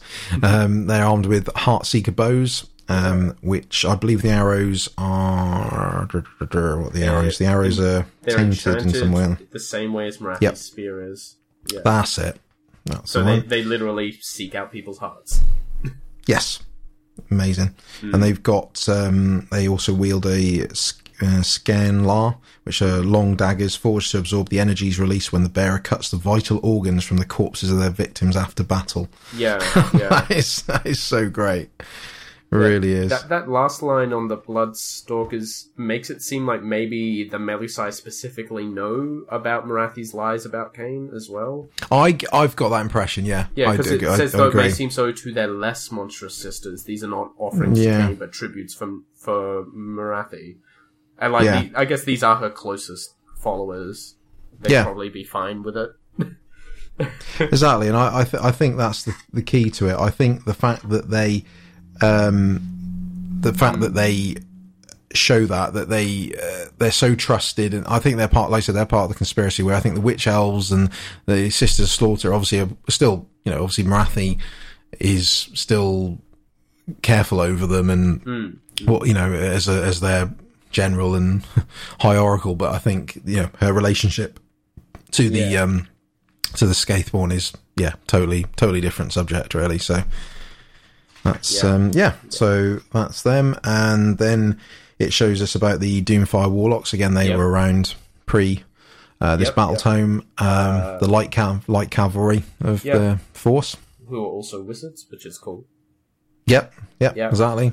Um, and Horse this riding. is where the the whole uh, female only thing breaks down just a little bit because these are Yes. males. Um, so Yes. yeah, this this is the Morathi's curse bit. So um, the elf male souls she turned into deliberately weaker souls, but then she also cursed um, male born to any daughter of Khaine by literally siphoning off like half of that male soul into her big old cooking pot cauldron thing as well. um, so she she's not only like stealing souls from other races and from Slaanesh, she's also stealing souls from her own people. Um, but if some of the some of these males overcome that and actually grow stronger and develop an affinity with shadow magic in Ulgu, uh, and Morathi doesn't like this, so she brands them with runes of control and sends them out as Doomfire warlocks. Yeah, Yeah, it's really cool. And, and it's, they're told I it's think protection against Slaanesh, which is taking care Yeah. of you guys. yeah. So basically, they they are they're armed with flames and bolts and scimitars and Yeah, it's Um, actually I like the fact cool that- now. They Sorry, can, uh, they they didn't used to be able to take crossbows, but they can take crossbows now, which is pretty cool. yeah, it's it's a good little thing to add. And I, I think what I like about them, I just love the fact that they're weak from birth on purpose. I think that's really it's a really good way of doing it. Really good lore bit. Um, yeah. so that's the the uh, Doomfire Warlocks, and then the last sort of troop that's discussed here is the uh, Khinerai uh, Harpies, which Yep. are spawn of demon tainted elf souls. Yeah, Uh, so they are how you imagine they'll be. mm, yeah, these are the winged ones. So Mm-hmm. I, I guess that's quite appropriate. Like half the Scathborn got Morathi's tail, the other half got Morathi's wings. Wings, yeah, Yeah. yeah, meant to be, isn't it? Really? Oh, you could you could probably make like a mini Morathi by just like swapping yeah. torso or something. Oh, yeah. Inspiration is Epic, epic hitting me right now. just epic scaled Morathi, just tiny Morathi. That'd be cool. That'd be So yeah, they yeah they they are how you'd expect them to be. You know, flying into the uh, into the air and then obviously Mm. swooping down, attacking. You know, they're sort of in in in, in and out type uh, troop. Mm. Um, which is cool, and they're they're found soaring on the ash spires as well. They're often Yeah. up in the air, just sort of chilling. um, they use either sickles or javelins, depending Yes. on you load them out. Either one is pretty cool. Absolutely. Um, and then in the book, we get to quite a big, uh, the heavy metal section, which obviously Which- shows off all the. It looks amazing. There's They all look really good. gotta Exactly. say, gotta give them that. yeah. So yeah, so it talks about some different color schemes you can use, and you know the the usual sort of stuff you would expect. Um, right. So now, I said we'll, I said we won't go too too in depth for this, but this is when I would get to the the rules part of uh, the battle tome on explanation about the different forces and things you can use. Um, Yeah. I mean, they can be arranged into temples, as Yeah. you would expect from the ones we've spoken about earlier. Um, you've got um, some different abilities that you can use here. So you've got the allegiance abilities, um, which, Which these um, are good. These are really cool. they are. They're really cool. Yeah. Um, now it depends. Uh, so you got battle traits and the blood rites table. Now, um, it depends obviously what you are, what you can use. yeah. Yeah. Um, So, as so- long as you're a Daughters of Khaine unit, you get the battle traits for Fanatical Faith and Blood Rites, which is pretty good. Uh, so Fanatical Mm-hmm. Yep. Faith is just if you take a wound, uh, so you can roll on, on a six up, the wound is negated, which Yep. is because they don't have great saves. They're kind of a glass cannon No, they don't. faction, but Yeah, this gives absolutely. them that. Gives, this gives them just a tiny bit of extra survivability. yeah, Um, you know, it's still gonna be Actually, tough to get, on. I gotta give me a sec. I gotta check someone's war scroll really quickly. oh no, and uh, yeah, it's getting worse. Hold on. war scrolls. Oh, where is it? he's Oh, lost, No, no, lost it's in getting the worse. So, um, that that six plus wound negation does Yes. apply to Morathi. Yes, I thought it Just did. I yeah, just checked. She does have the Daughters of Khaine keyword. Yeah, Which I mean, no reason yeah. why she wouldn't, but that just makes her that much tougher. Yeah, even, yeah, compared to what she already is, which we'll get into in a minute. Oh, Um, yeah, Yeah. and the other the other battle trait they have is blood rites, um, which uh, means friendly Daughters of Khaine units gain an ability each battle round, as shown on the table to the right. Um, and this one you can either roll a die to do one at random, or you can pick it Oh no, it. no, that's um, um, different. So the blood rites table is. Oh, sorry, turn- that's- it, blood rites table Yeah. is each turn you get a new ability that stacks with Yeah. the previous one. Um, so you know, first turn you can re-roll run rolls of one, so you're a little bit Mm-hmm. faster. Next turn you also get to re-roll rolls of one when charging. Then third turn you re-roll hit rolls of one, and any avatars of Khaine are permanently animated, so you don't need to you don't need to pray to them to keep them moving. Um, uh, turn four, you reroll wound rolls of one, and turn five plus, you reroll saves of one, and you don't take morale or battle shock tests. yeah, sorry, So, and- I was thinking. Of, I was thinking of the command traits. Yeah, Command traits fine. are a bit different. Yes, that's what I was thinking of. I would honestly say the best one is number six, which is the general counts the battle round as being one higher. Because Yes, then if you have a, say, a Hag Queen on a Cauldron of Blood, that avatar is active from turn two on and fighting without you having to pray to it. Yeah, I mean, it's Yeah. because the thing is, you, I was looking because you've got ones like the first one, which is bathe in blood, which increases the general's wounds by That's one in addition, good, yeah. which is okay. But then, obviously, in addition, at the start of each hero phase, you can heal one, one wound. But then, obviously, mm. for Morathi, you wouldn't be able to do. Yeah. that, would you? Well, I So- think Morathi doesn't get to take a command trait. I think she probably wouldn't. Oh no, she doesn't because she's got her own, isn't she? character, yeah. Yeah, yeah, fair point. So yeah. So Yeah. yeah, so it, yeah, so she shouldn't have it anyway. But obviously, if you've got another hero, that's Hmm. quite good. But again, most of the others are pretty, Yeah. you know, run of the mill. You know, add uh, adding to th- hit they're- rolls, they're subtracting. good. I mean, like Terrifying Beauty for neg one to attacks that try and hit you is really good Mm-hmm. for the frailer heroes that you get. Like Yep. they can dish it out, but they can't take it. And if No. they have to take a little less, that's all good. Um, Yeah, or you can go all damage, and you can just add one to every damage roll. Uh, not every every amount of damage they do, I should say. So something that's Mm-hmm. damage two is damage three, which is pretty good too. Yes. For some of the other ones, uh, th- those are all pretty interesting. Yeah, Uh, I mean, we've you, got artifacts on the other page that you can take depending on what kind of hero you are. There are some Yep. good ones there. yeah, some very good. I mean, yeah. So basically, if you're a wizard, you can take from the artifacts of shadow. If you're a priest, Hmm. you can take from the relics of Khaine. Um, so yeah, there's there's some no, again. It, like you said, it just gives you some good versatility.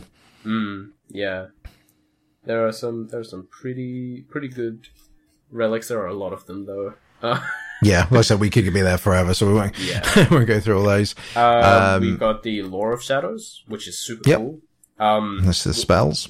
My favorite spell in this is Pit of Shades, which is m- more commonly known as "fuck your slow moving unit."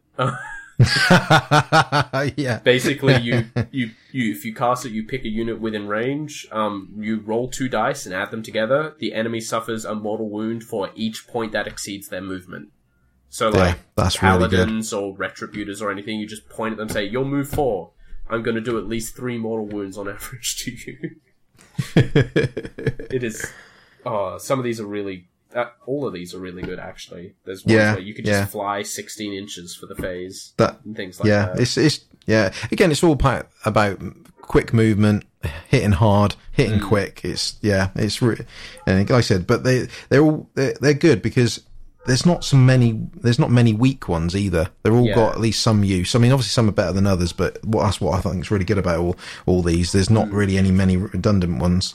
Although Um, I should point out the only ones that can use the Lore of Shadows are the Bloodwrack Medusas because they only have one wizard unit. Uh, besides Yes, the Doom yeah. Doom Warlocks who can't actually take spells from Lore of Shadows because they have their own. Uh, yes. But if you have one of the Medusas, these are really cool spells. You should Yeah, you should absolutely. them use them. um, Right, um, the the prayers are in the same way. You know, they're, they're, the prayers are less about debuffing the enemy and more about buffing your own guys. Mhm. Um, so between between a priest, so between like a hag queen and a bloodwrack medusa, you can really get pretty effective as well.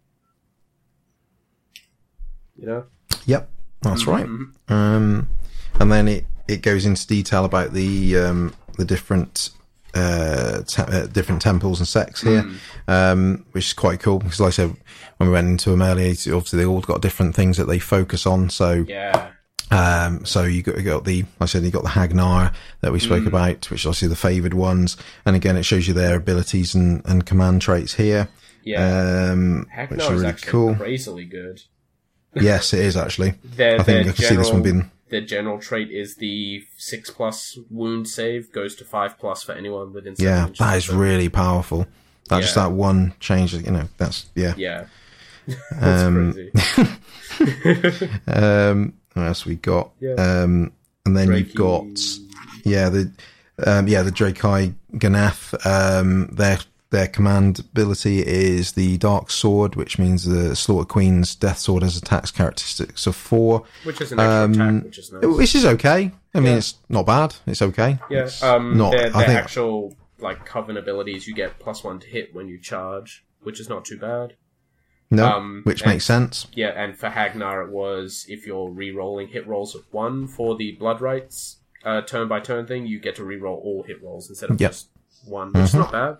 Uh, No, exactly. Kraith, Kraith, um, so theirs is Disciples of Slaughter. So after a Kraith unit fights in the combat phase, uh, if there are enemy you, any enemies within three inches, you roll a dice. On a six, they can pile in and attack again, which Yes. is pretty good. More value for money. Uh, and they've, they've got an artifact for the Kraith hero that they have to take, which is a venom. So once per battle, um, they change one of their weapons to only one attack, but it does d6 mortal wounds on a hit. No need to roll to wound. That is, that could be solid. Yeah, That's it. If that's used correctly, that could be really good. yeah. Hmm. Um, Khailebron's overall ability is just subtract one from hit rolls against them in shooting, which is Makes sense. Stealth. Yeah. really good because Daughters of Khaine are a melee focused army. So if you're going up against a ranged focused army, you want to pick Khailebron so you can actually Ron, make, yeah. it, make it in close. Um, Exactly. yeah, uh, and their command trait is cool. Uh, so in your hero phase, you can pick a Caleb Khailebron unit within seven inches of the general, and if they're more than three inches away from any enemies, you can remove them and put them anywhere on the battlefield, uh, more than nine inches away from enemies. I love this one. I think when I saw this, I thought this is brilliant. The fact you can sort of teleport them to another It's so another good. part of the battlefield. That is really cool.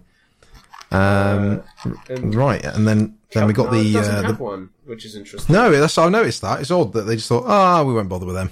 bit, bit of a shame. I thought they could have had Yeah. something cool like a once per turn better weapon or something because they've got more. yeah, it's, it's an odd choice, isn't it? Why they've only included four of the five? I don't. Yeah. Hmm, I guess. Khelt Nar was a little less defined than the others. Yeah, probably. They're just they're the ones Uh, that live on Iron Mountain. yes. Yeah.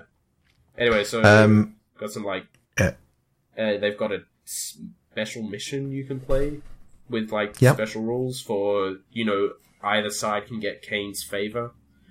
Uh, Yep. The uh, Altar of War. Yeah, which is pretty cool.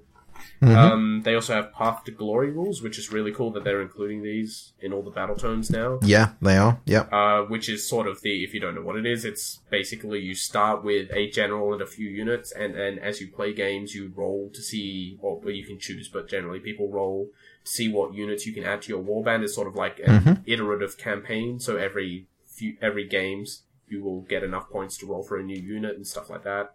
And eventually, you can win eternal glory in your path to the campaign. Uh, what we all want. yeah. Uh, Yeah. That that's a pretty cool like sub game type. Like. Yeah, They've got exactly. But it's like you said, it's cool that follow they- tables. Yeah. it's good that they put it in, though. I think it's really Oh, good yeah. that they've sort of added these things. It's just Um, uh, yeah. adding. It's just adding more content for your money. You know, like the old Yeah. codexes that I used to play with for like 40k. They didn't have anything like that. It just had the rules Yeah. the models and some lore. So Yeah, that's true. cool. Yeah. And then, uh, then it goes on to the Daughters of Khaine tactics, which are really cool. Hmm. It's basically like advanced tactics, and it's. I think it's good because it just gets your mind going a bit, doesn't it? With the fact that it sort of gives you Yeah. suggestions of combinations of the temples and Yeah, yeah. well, Uh, and troops and stuff. What might be a good idea for each one. Hmm. So, like Yeah. for for Kraith, they say, "Why don't you try doing a battle shock based army where you Hmm. do everything you can to penalize enemy bravery and buff up your own bravery, and then you just Yeah. keep attacking and make sure people will run away from the mass. And that just sounds fun. Yeah, it just sounds a fun way of trying to play it, Yeah, which no, is good because good. again, I I think that it just gives that bit of diversity that I think it used to lack years ago as well. Where Yeah, rather yeah. than just going, oh, this is the meta, this is what. No, have a fun build because that's the thing. I mean, we're not going to talk about what's meta, but if you can put in a fun build where like, yeah, we're going to do, they're going to be Kraith, they're going to be witch elves, they're going to be all focused around bravery. That's you know, Mm. and if it if you pull it off. That would be the greatest feeling ever, wouldn't it? it's Yeah, really yeah, good. exactly. I really like that. um, Um, there we get onto the actual war scrolls. The So- War Scrolls. Yeah, we have our different uh, sort of war coven battalions that we can take. Mm-hmm. So Yep. uh, you got the war coven of Morathi, which is the big one because it is Morathi and then one of every other battalion. Basically, yeah. so so this is the big, you know, this is like your four, like you're probably your like three to four thousand point army yeah. level thing. Yeah, it would be. Um, so they have blood rituals. So uh, as long as you are pure daughters of Khaine, you always count the turn as being one higher for blood rites for everyone, Yep. which is awesome. Because again, that means turn two. If you brought a bunch of avatars, they are all activated, ready to go. Activated, yeah. Um, and then got devout followers. Uh, units from the coven that are within 18 inches of Morathi do not take battle shock tests. They don't run away. No, which makes sense. Yep. And then you've got the uh, Cauldron Guard, Yep. which is a Hag Queen, two units of Witch Elves, and two units of Khinerai Life Takers. Uh, their abilities Frenzy Devotees, um, which is add one to run and charge rules made for units from this battalion, which makes sense. Yeah, So like if you're going to take get, the units get stuck anyway, in. just take the battalion as well on top. Yeah, well. absolutely. Uh, you got a slaughter troop, which is a slaughter queen, two units of sisters of slaughter, and two units of Khinerai heartrenders. Um, and they have gladiatorial acrobatics. This is really good because if you retreat in your movement phase, you can still shoot and charge that turn. That is good. That is really it, good. It can like if you pair that with um, I think it was was it Crave that gets plus one to hit when they charge. Um, I think so. That's No, no, it's the Executioner's one, isn't it? yeah. No, The, if you um, if you pair that with yeah Draichi Ganeth, Drakey you can, Ganeth, you can it. charge every turn, Yeah, that is which good. is super awesome. Yeah, And then you've got the Temple Nest, which is a Bloodwrack Medusa, two units, two, sorry, two units of Blood Stalkers and two units of Blood Sisters. So a very uh, Medusa themed Yeah. one. Uh, their abilities: lethal transfixion. Uh, each time your opponent makes a hit roll of one when attacking a Temple Nest unit in the combat phase, the attacking unit suffers one mortal wound after all its attacks have been made. That is Ooh. cool. That is awesome. you know what that's Oh. really good against. Um, any any faction like that's actually very good against Hol- Slaaneshi demons because they make Yeah. so many attacks. Yeah, Yeah, that is awesome. That is really good, actually. They they might wipe Yeah. out your Medusas, but guess what? They also wiped themselves out. Yeah, at the same time. Yeah, that is good. I like Yeah. that one. Um, we have the Shadow Patrol, which is two units of Doomfire Warlocks and four units of Khinerai Harpies. So this is your super fast attack army. Uh, Yep. They get Shadow Path. So once per battle round, instead of moving, you can choose one unit that is more than three inches from enemy models to move along the Shadow Paths. If it does so, you remove it from the field, put it down anywhere more than nine inches from enemy models. it's Oh, that the same thing that Khailebron can do, but you can do it with a unit of Doomfire Warlocks or a unit of Harpies, one each turn. That's Yeah, cool. that that is cool. Um, and then we've got the last one, which is a team up one with the Yeah. uh, Stormcast Eternals, which we sort of alluded are- to earlier. Yeah, these are the Knights Excelsior. Going, yeah, these the buddies. are cool. So this is the Shadowhammer Compact, which is a Slaughter Queen, two units of Witch Elves, a unit of Harpies, one unit of Bloodstalkers, two units of Liberators, one unit of Prosecutors, and one unit of uh, adjudicators. So their ability is righteous fervor. In the hero phase, choose one Daughters of Khaine unit from this battalion and one Stormcast unit um, that are within six inches of each other. Both units can make a normal move as if it was your movement phase, shoot as if it was your shooting phase, or pile in and attack as if it was the combat phase. Both units must perform the same action. Um, if only one of the units is able to perform the action you choose, for example, if one of the units shoots but the other has no missile weapons, then the other unit does nothing. This is incredibly that is good. proper tag team. well, yeah, that is really cool. Like this is so good because you literally take two hard hitting units. You know, you take either a unit of witch elves or a unit of bloodstalkers or a unit of harpies, and you take either a unit of liberators, prosecutors, or judicators. They get to make extra attacks. Basically, Yeah. that's what it comes down. That to. is really good. it is strong, strong, strong, strong. Hmm. Yeah, However, absolutely. the page over, something much stronger appears. Oh, what's that in the horizon? Oh, What is it? It looks like the High Oracle of Khaine. It is. It's Morathi. Oh my god, she's Here so she strong. is. She's, She really is. I think she might be one of the strongest wizards in the game at this point. Mm, yeah. Um, I love the diversities between her two forms as well Oh, from yeah. a rules point of Yeah. view. um, Oh. So basically, as High Oracle of Khaine, she is the Wizard Supreme. Um, Mm-hmm. She can cast three spells a turn and attempt to block two spells in the enemy turn, which is great.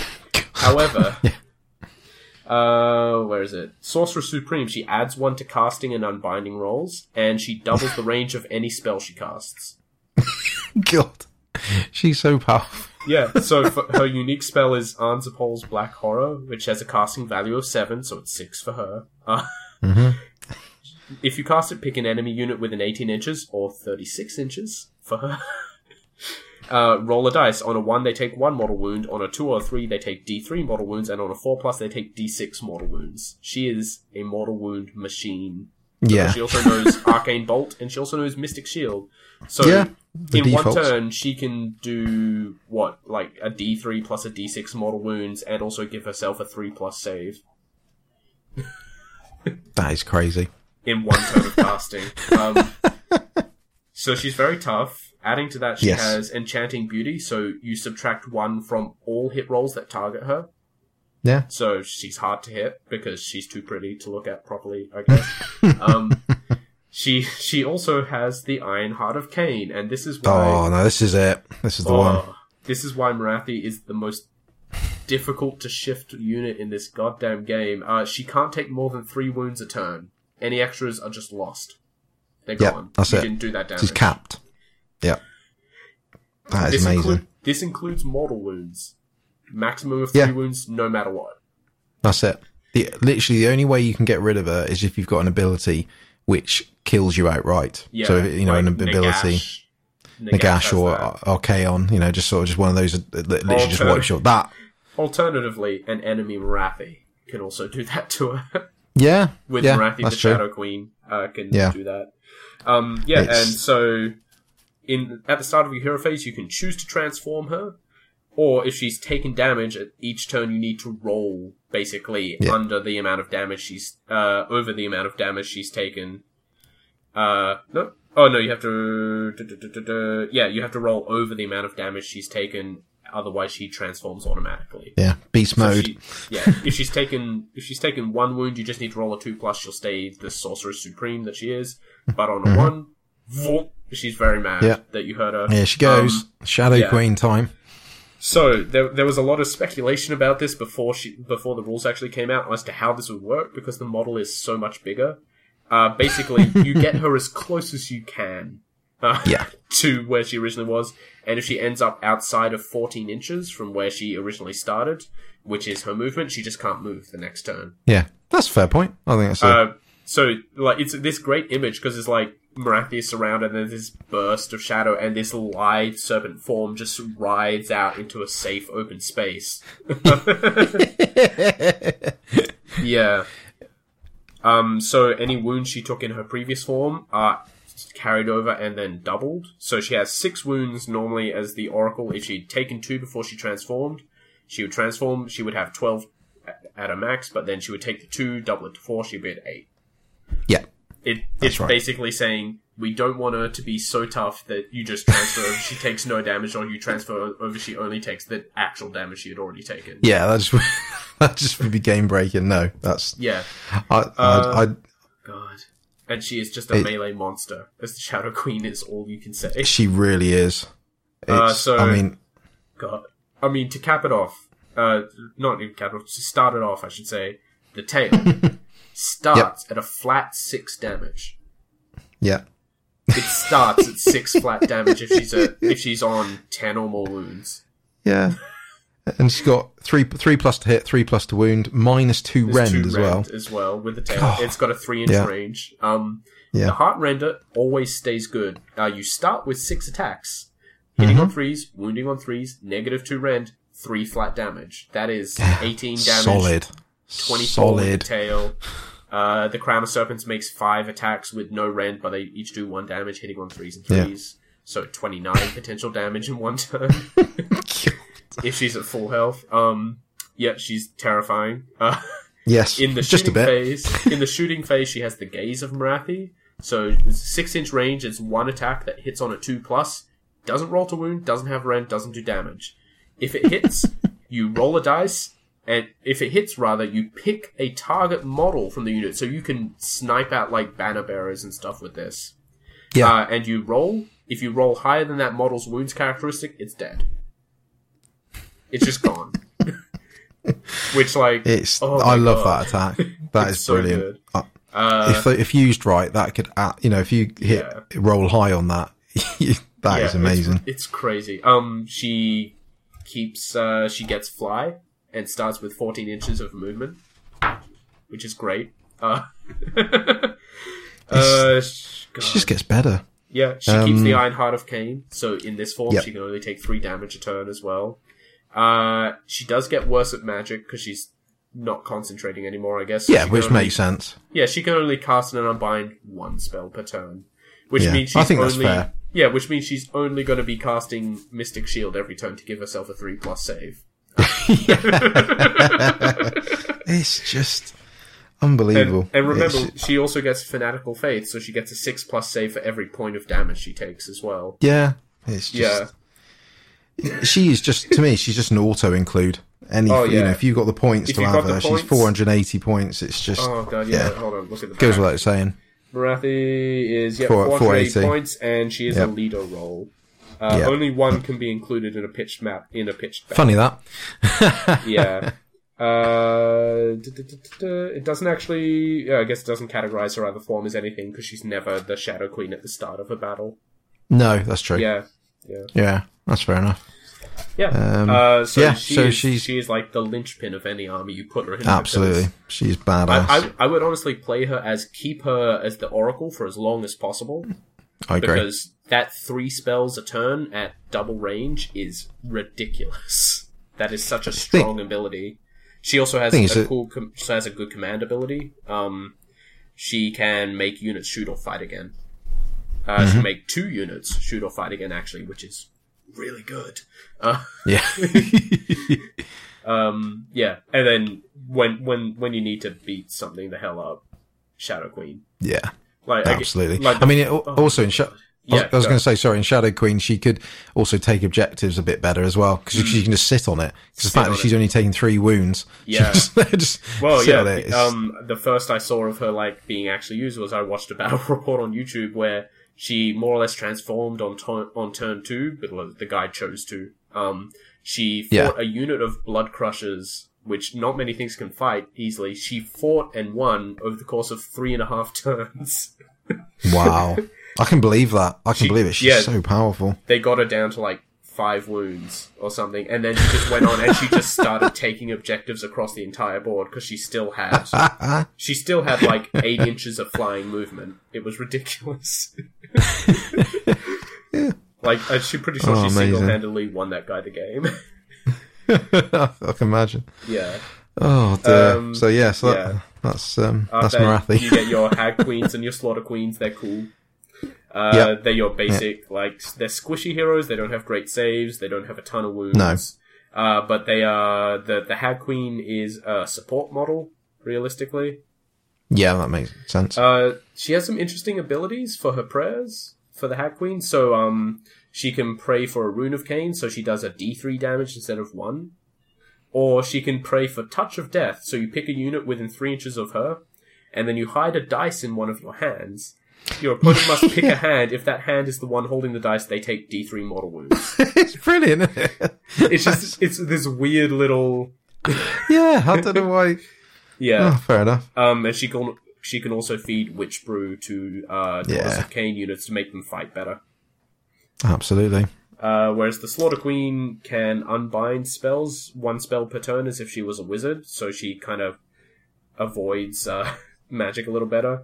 Her prayer, she gets Rune Arcane and Touch of Death, but she also gets Dance of Doom, which lets her pile in an attack twice for one turn, which is really Yep. cool. Uh, she also puts out a ton of attacks. She has seven attack space uh, between her Blade of Khaine and Death Sword. Yeah. Uh, and she's got a command ability which lets uh, one unit pile in an attack as if it were the fight phase again. So she Mm, lets people fight more, and she does a ton of fighting herself. The Avatar of Khaine, yeah. on the other hand, oh. Yeah. Oh. so this is really funny because uh, initially this wasn't a model; it was just part of the um the Cauldron of Blood kit. Yeah. But now it has Yeah. rules. The rules are you put it on the table and it does nothing, unless Yeah. you pray to it. Activation.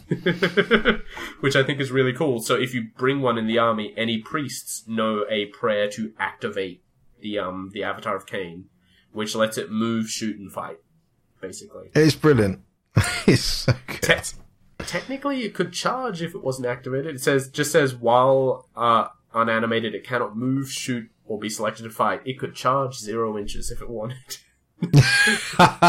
Fair point. Yeah, um, it is still treated as, as an enemy model, but people are allowed to get close to it, unlike normal enemy models. Um, which means it can be taken out before it's animated. Which these are good distractions. Realistically, you just dot them throughout Yeah. your forces. Um, they also give plus one bravery to any Daughters of Khaine within seven inches, which is nice. Less likely to run. Um, but when they're animated, they're tough. They've got a four plus save. They've got nine wounds. They've got a ten Yeah, inch range. they are actually tough, aren't Yeah, they? they've got a 10 inch range shooting attack, which is Torrent of Burning Blood. They just vomit boiling blood out, basically, yeah. which is six attacks, hitting and wounding on threes, negative one random one damage. It's good for, like, taking out a little bit of a horde, I guess. Yeah. it is, Then, yeah. it, then in melee, they have four attacks, hitting on threes, wounding on threes, negative two rend, three damage. They are Wow. like Morathi in combat, basically. Yeah, that is. Yeah. Again, same battle reports or an Avatar of Khaine, take out a Bloodthirst. Wow. I can believe that. Yeah. Yeah. They, They are, tough. Very strong. Um, All right, how many points are they? Uh, they're not crazy expensive for what they do. They are 180. Uh, 180. Yeah. They're No, that's good. really good actually. Yeah. For 180. Yeah. Um, they have a 9 inch move as well, which they're very fast. Fast. Yeah. yeah. Um, then we have the Hag Queen on Cauldron of, on Cauldron of Blood. Uh, same as a normal Hag Queen, but she gets a ton more attacks because the Yep. Avatar is there and her attendants are there. Um, they can still do Witch Brew. Uh, if they charge, they do they can do mortal wounds on a two plus, which is pretty good Yep. because they're basically just running people over. Uh, it doesn't move very fast; it only goes six inches a turn before it takes any damage. Um, Yeah, it's quite slow, it, actually, considering. but the thing is, it starts with an 18-inch bubble uh, that gives plus one to Daughters of Khaine saves, Hmm, which includes which includes them. So they start with a four plus save, which is good. Yeah, solid. And an 18-inch bubble is ridiculously big. Like you take one, you put it in the middle of your army, that covers literally everyone. Yeah, that's true. Yeah, fair Yeah. point. And that ups Witch Elves to a 5 plus armor save instead of 6 plus, which is pretty good. hmm Yep. Yeah. Uh, moving on to Witch Elves. There's not Yep. really much more on that. Speaking Uh, of the devil. yeah, Witch Elves. Uh, they are pretty fast, 6 inch move. Uh, they do a lot of attacks. So, Yeah. T- they have 2 attacks base. If they take 2 knives, they get an extra attack. And then if they're within 8 inches of a Daughter of Khaine hero, they get another attack. So these guys. nice. These guys are doing four attacks each, hitting on threes, wounding on fours with one damage. Doesn't sound crazy, but if there's a hero with an eight, it's probably a hag queen who's probably given them a witch's brew, which lets them re-roll to wounds, and who is Yeah, also probably letting them fight twice a turn. So, like, for, for example, fighting twice a turn, a unit of ten of these puts out eighty attacks. That is crazy. Yeah. Um, They. God. it's just it's just thinking of the possibilities. I mean, Yeah. you could really, you know, uh, that's where I've seen people just taking just almost pure witch elves as. Yeah, as their yeah. army, just, Oh. just uh, you know, having you know 30, 60, 90, just, I just almost stacking forgot. them up. I said they were fast. I didn't explain why. If they take a horn blower, so they take a musician, they can run and charge. Yeah, which is which is awesome. really yeah, cool. um, uh, instead of a second knife, they can take a bladed buckler, which is a new option for them. They didn't used to be able to take that. Uh, That's true, basically, yep. if you make a save, roll of a six. So if you roll an armor save and you roll a six, uh, you do a mortal wound back to the unit that hit you. Which is pretty cool. And it Nice. ups their save to a 5 plus. So with the Cauldron of Blood, they now have a 4 plus save, which is actually super Mm-hmm. good. um, it really is. yeah. Uh, their sisters are the Sisters of Slaughter. Uh, they have a bit longer range, uh, but the same kind of damage output. Yeah, that's similar. Yep. Yeah, uh, they can do the same run and charge thing. Uh, their special ability is they can pile in and move six inches, and they That's can do good. it within six inches of an enemy, so they can fight from much further away. Basically, Which makes sense. Yep. Yep. they get blade bucklers as base as well, which is nice. Uh, but Mm-hmm. They can switch out the bladed buckler for a sacrificial knife, which just gives them one extra attack. Basically, Yeah. I, I would keep them with the Yeah. bucklers because it get, puts them at a I five would. plus save and Yeah, that- that'd be invaluable. Yeah. yeah. hmm No, they're, they're cool. Uh, people are saying they prefer witch elves, and I can see why because just sheer volume of attacks. I think Yeah. is probably really good on witch elves. Uh, then we got a slaughter queen on Cauldron of Blood, which is a lot like the hag queen, but a little better. Mhm. Uh, it Yep. has one more wound and has the actual command ability to make people fight twice and stuff. Which is always Uh, good. And again, put them with the witch elves. Yeah. Yeah, it switches that out instead of having the witch's brew. It has that. So yeah, That's fair enough. Yeah. Uh, the Bloodwrack Shrine with the Medusa.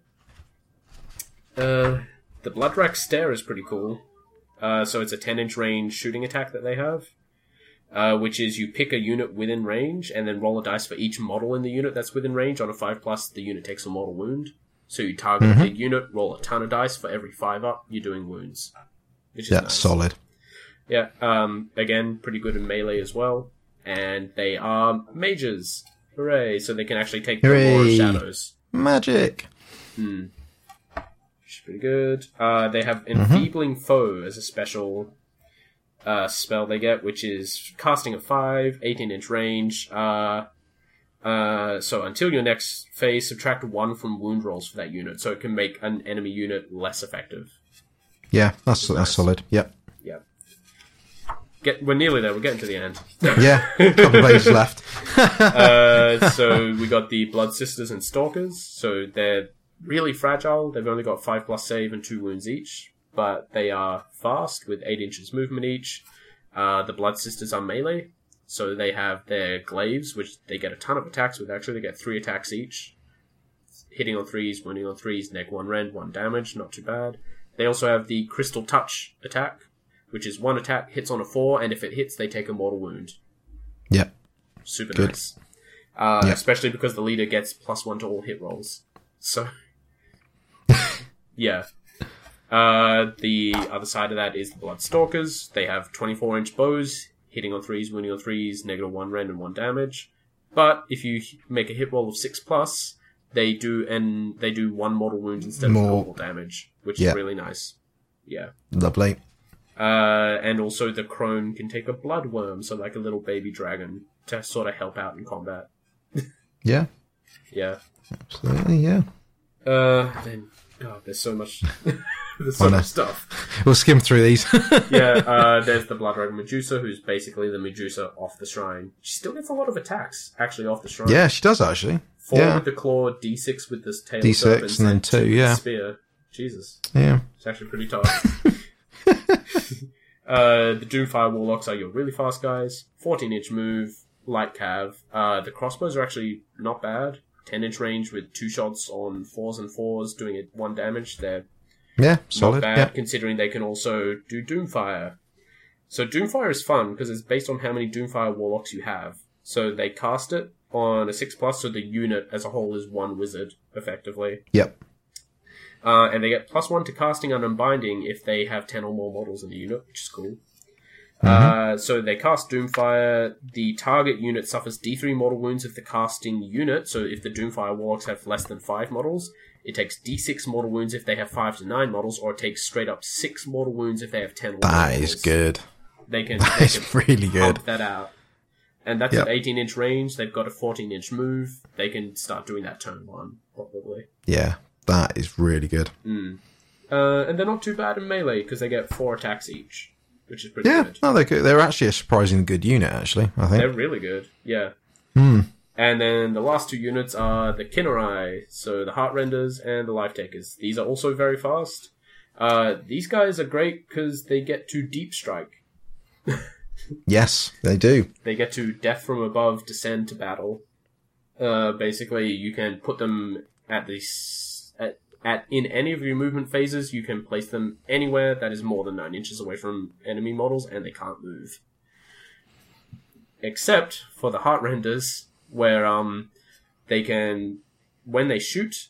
Uh, so they have fire and flight in your shooting phase. After this unit's make, made all of its attacks, roll a dice. On a four up, they can make a six inch move as though it were the movement phase, but can't retreat or run as part of that, which is That's really good. cool. Yeah. Mhm. So these guys basically zap in. Uh, on the turn they appear as well. The heart renders get negative two rend on their ranged javelins, which is really cool because you can put them down anywhere nine inches away from an enemy.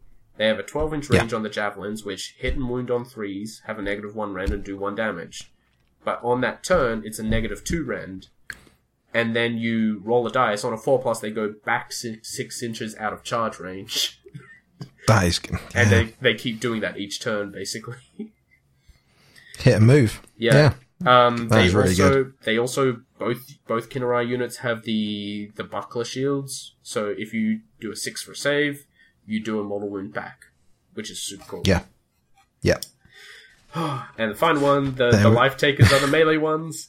Uh, these guys are a little more consistent, so the heart renders work best on the turn they are placed from deep strike. Basically. Yes. Yeah, that's true. Yeah. The life takers are just they're good as long as they've charged. yes. basically. Yeah. So they get plus one damage when they charge. So these guys Mm-hmm. do two attacks, hitting on threes, wounding on fours, one damage, or two damage if they charge, which can stack up pretty quickly. Yeah. Nothing to sniff at. Yep. and they actually get the fight and flight rule instead of the fire and flight rule. So after they've made all their melee attacks, on a four plus they can make a six inch normal move but cannot run. So they can literally Yeah. hop in and out of combat, which is yeah. crazy. Aw- Awesome. And then there's all the points on the back. Allies, Idoneth Deepkin. A and yeah, there we go. I mentioned again, and I, I'm really That looking forward to the Uh, but yeah, oh, I can't wait, mate. Can't wait. And that's the Daughters of Khaine Battle Tome Indeed in it all is. its glory. that took a while. Wow, they yeah, but they're solid though. They're so in. They're they're Hmm. like we said at the start of this. They're interesting. They're solid. Yeah. They have a, a good backstory. They have Yeah, a good yeah. theme to them. You you know, yes, if you take them as an army, they are a glass cannon type army, but you've got a, quite a bit of variety amongst the different types of troops. You've got something to, you know, focus on. You can go, Hmm. you know, hit and run tactics. You can swarm them. You know, you've got a few options there. Um, Yeah, I love them. I really They're do love very them. cool. I'm looking forward to getting a few. Definitely. So there we go. So that's the battle tome. Um, so after that, we're going to take a short break. Yep. And then when we're back, we're going to be with the final segment. And yes, we're going to talk about Daughters of Khaine again. Yep. Um, but we're just going to so have a quick debate about whether they should be part of the Order Grand Alliance. Uh, we'll be back shortly. Hello and welcome back. Uh, we're now on the final segment of this episode, and we are on, on to the discussion topic.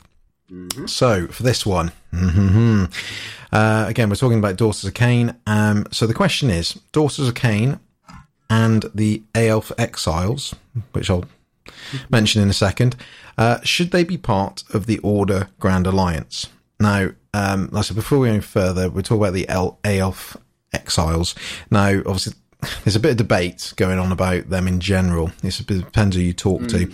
Um, the Exiles are basically what used to be the old Dark Elves in Warhammer Fantasy, so the Scourge Privateers and the Darkling Covens, um, as they are known now. Um, eh, like I said, we it's a bit of a, well, I say it's a bit of a contentious subject because obviously some people say, oh, the Dark Elves don't exist anymore. Yes, they do. They do. Um, They do. eh, they do. Um, they do exist, They're um, but they're sort of they're, they're they are, but they're there're not many of them around. They're doing their own thing. Um, so the focus of this this discussion will be more about the Daughters of Khaine because they're now quite an established, obviously, as we've just been through in the battle tome, they're quite an established force now, whereas we don't really know what's going to happen with the exiles, you know, in the future. Yeah. You know, Games Workshop may have their own idea what to do with them. So we'll include them as part of this conversation. So, but it'll be more as focused about the Daughters of Khaine, but, um, you can sort of lump them in with this as well. So, um, so basically we'll be going through the reasons for, reasons against, and then we'll just have a summary of what we think our conclusion will be. So we'll, uh, so we'll start with the yes reasons. So this is yes reasons why Yeah. Daughters of Khaine and the Exile should be part of the order. Yeah. Okay. So Cameron, what's your first reason? Uh, my first point is uh, technically it's the official reason, but was also the first thing I thought of when we first talked about maybe discussing this, which is um, they are they are civilized people. Like they Yes. throughout the entire Daughters of Khaine battle tome, it is all about them building their own place in the world. You know, they build these temples, they expand their hold on things, and they they're literally just making a civilization for themselves. That is what order does. Yes.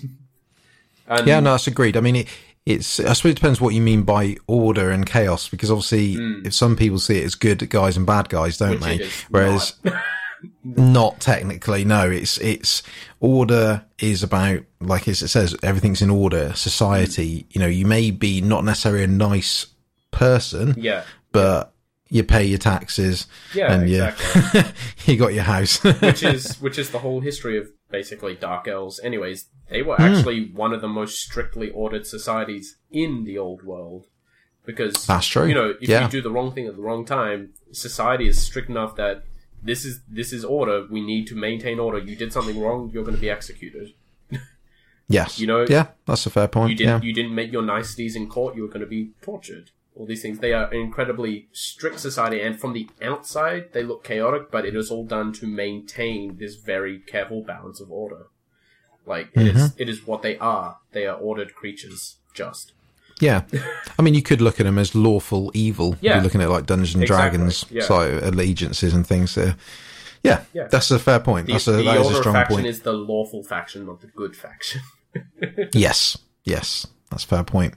Um, right, okay. My first reason, uh, again, quite an obvious one, especially Yeah. the daughters, is they are against chaos. Oh yeah, they don't like, you know, especially Slaanesh, as Mm. we found out, you know, when we're talking about the, the Medusa, uh, troops that they absolutely hate chaos. Oh, yeah. Ultimately.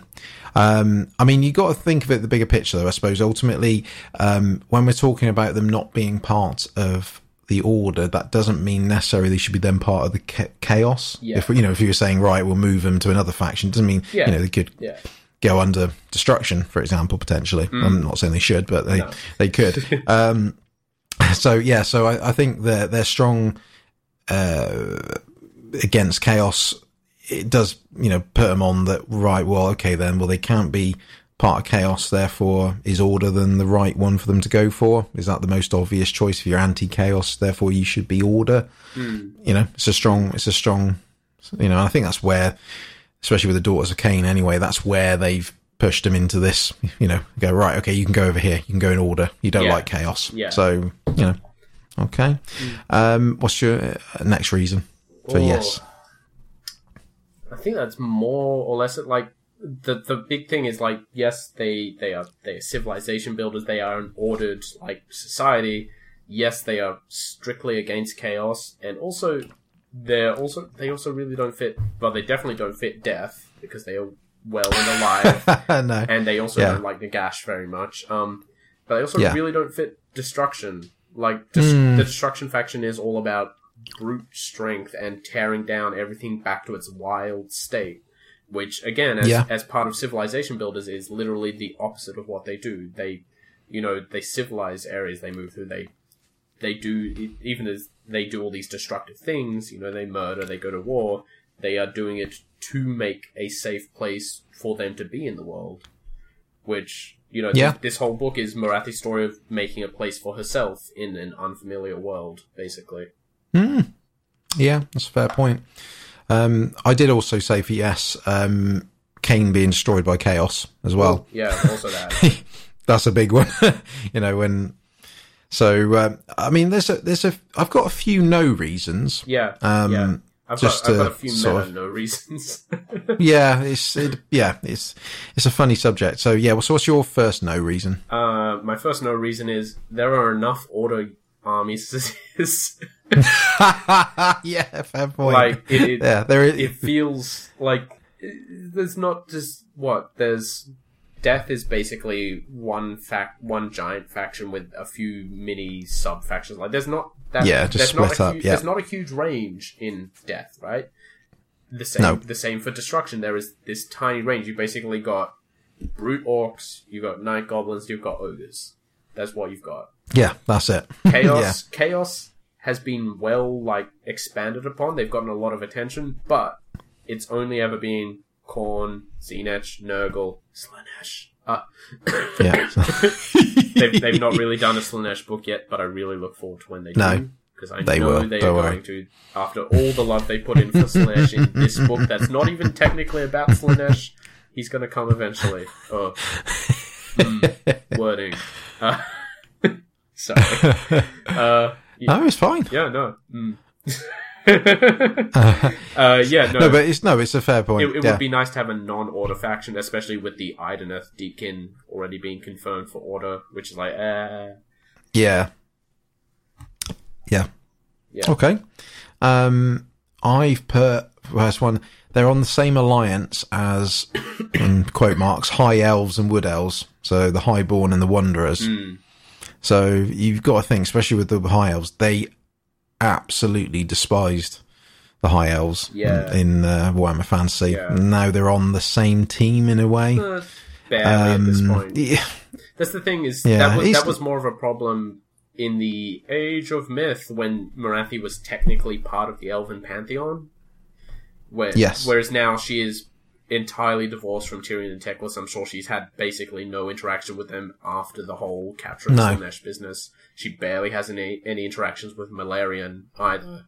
So like yeah, that that would have made more sense in the back of the story, but now at this Hmm. point it's not as much like that they work for order quotation marks. You know, they have, they have they have similar ideals. They don't need to be friends. They don't need to even look at Yeah. each other. yeah. That's a fair point. Yeah, Yeah. that's a fair point. Um, uh, what other no reasons we got? Oh, like while they are definitely like a civilizing effect, there are also like factions like the Kraith that just go around and kill literally Yeah. everybody they see. Yeah. And it's like the, the Kraith could probably go under destruction, I would say. But Yes, I feel yeah, that would be a little yeah. too granular even for Games Workshop at this point. Yeah, like that we would released just, the get Daughters of Khaine. Next month we release the Kraith battle book. yeah, under destruction. Yeah, it would just get messy if they did that. Yeah. Yeah, that's a fair point. I mean, I put the same. I put they're cruel and they torture. Yeah. and they have you know they do have slaves and stuff, Yeah. which is not really order. But then, like you said, it's still like in, in the old world that yeah. contributed to how their lawful society functioned. So like yes, it, Yeah. under the right circumstances, those things, and I, they, I do not espouse torture or slavery. under the right, under the right fantasy setting circumstances, those things can be good motivators for an ordered society. yeah, yeah, Like it, it's I it's like a see that. dictatorship versus a democracy, basically. yeah, yeah. That's a good way of looking at it. Yeah, that's a fair point. Um, I put. I suppose this is a bit of a wishy-washy one, but you got they obviously they, they do have links to the Chaos Gods in the past, and yeah. and obviously Slaanesh cults and things like that. Again, I suppose they're a bit away from that now. Yeah. I suppose. Whereas you know, I suppose the problem is with their no reasons. They're more about their past as opposed to their present, aren't yeah, they? Really. Yeah, exactly. Um, Which I think it's it's I understand why they've been placed in order, and I it's Mm. honestly the best place for them to fit. But the problem with that is that it's just because these four mm, grand alliances sort of don't contain enough wiggle room for the grey areas to really shine through. that's the, yeah, Yeah. absolutely, yeah. which is Yeah, what this I was. mean- if there was like I don't know, like a renegades or a um, like like a shunned or an exiled Grand Alliance, I feel they would fall in there more likely. Yeah. Yeah, there, there needs to be like a neutral one, doesn't there? Where it's, Hmm. it, it needs almost like there needs to be a fifth one. Yeah, Um, because like I said, it, they're getting some of these uh, factions are getting pigeonholed into these alliances, and you're thinking, yeah, but no, they wouldn't really be there. But I suppose where else are you going to put them? That's sort of, I think, the the situation we got to. Because I think we're now summarising Yeah, yeah, much. our opinion on this. Because I think I think I'd agree with you on this one. I think realistically, they are the the answer to this question is yes. Yeah. Yes, they should be in the order And that's why they are based on the currency. yes, yeah, absolutely. I, I mean, it's one of those when when I first thought of this question, um, I was always a bit uneasy about. I'll, I'll say dark elves, but obviously we're talking about the daughters and Yeah, exiles. But dark elves being part of the order was, and being part of the same order as, like I said, the high elves and wood elves, and Hmm. you know, I was like, well, this doesn't make me feel. I feel a bit uneasy about this. But then the more you think about it, the more yes, don't look at the order as good guys. Look at them as just organized um, but they can still be evil. Yeah. Um, and like I said, death, they can't be part of death because that just wouldn't make any sense. Destruction, mm, loosely, but no, I just don't think they're strong enough. Uh, chaos, no, because of they're, they're too anti, they're, they're too anti-chaos Yeah, now to, to be part of that.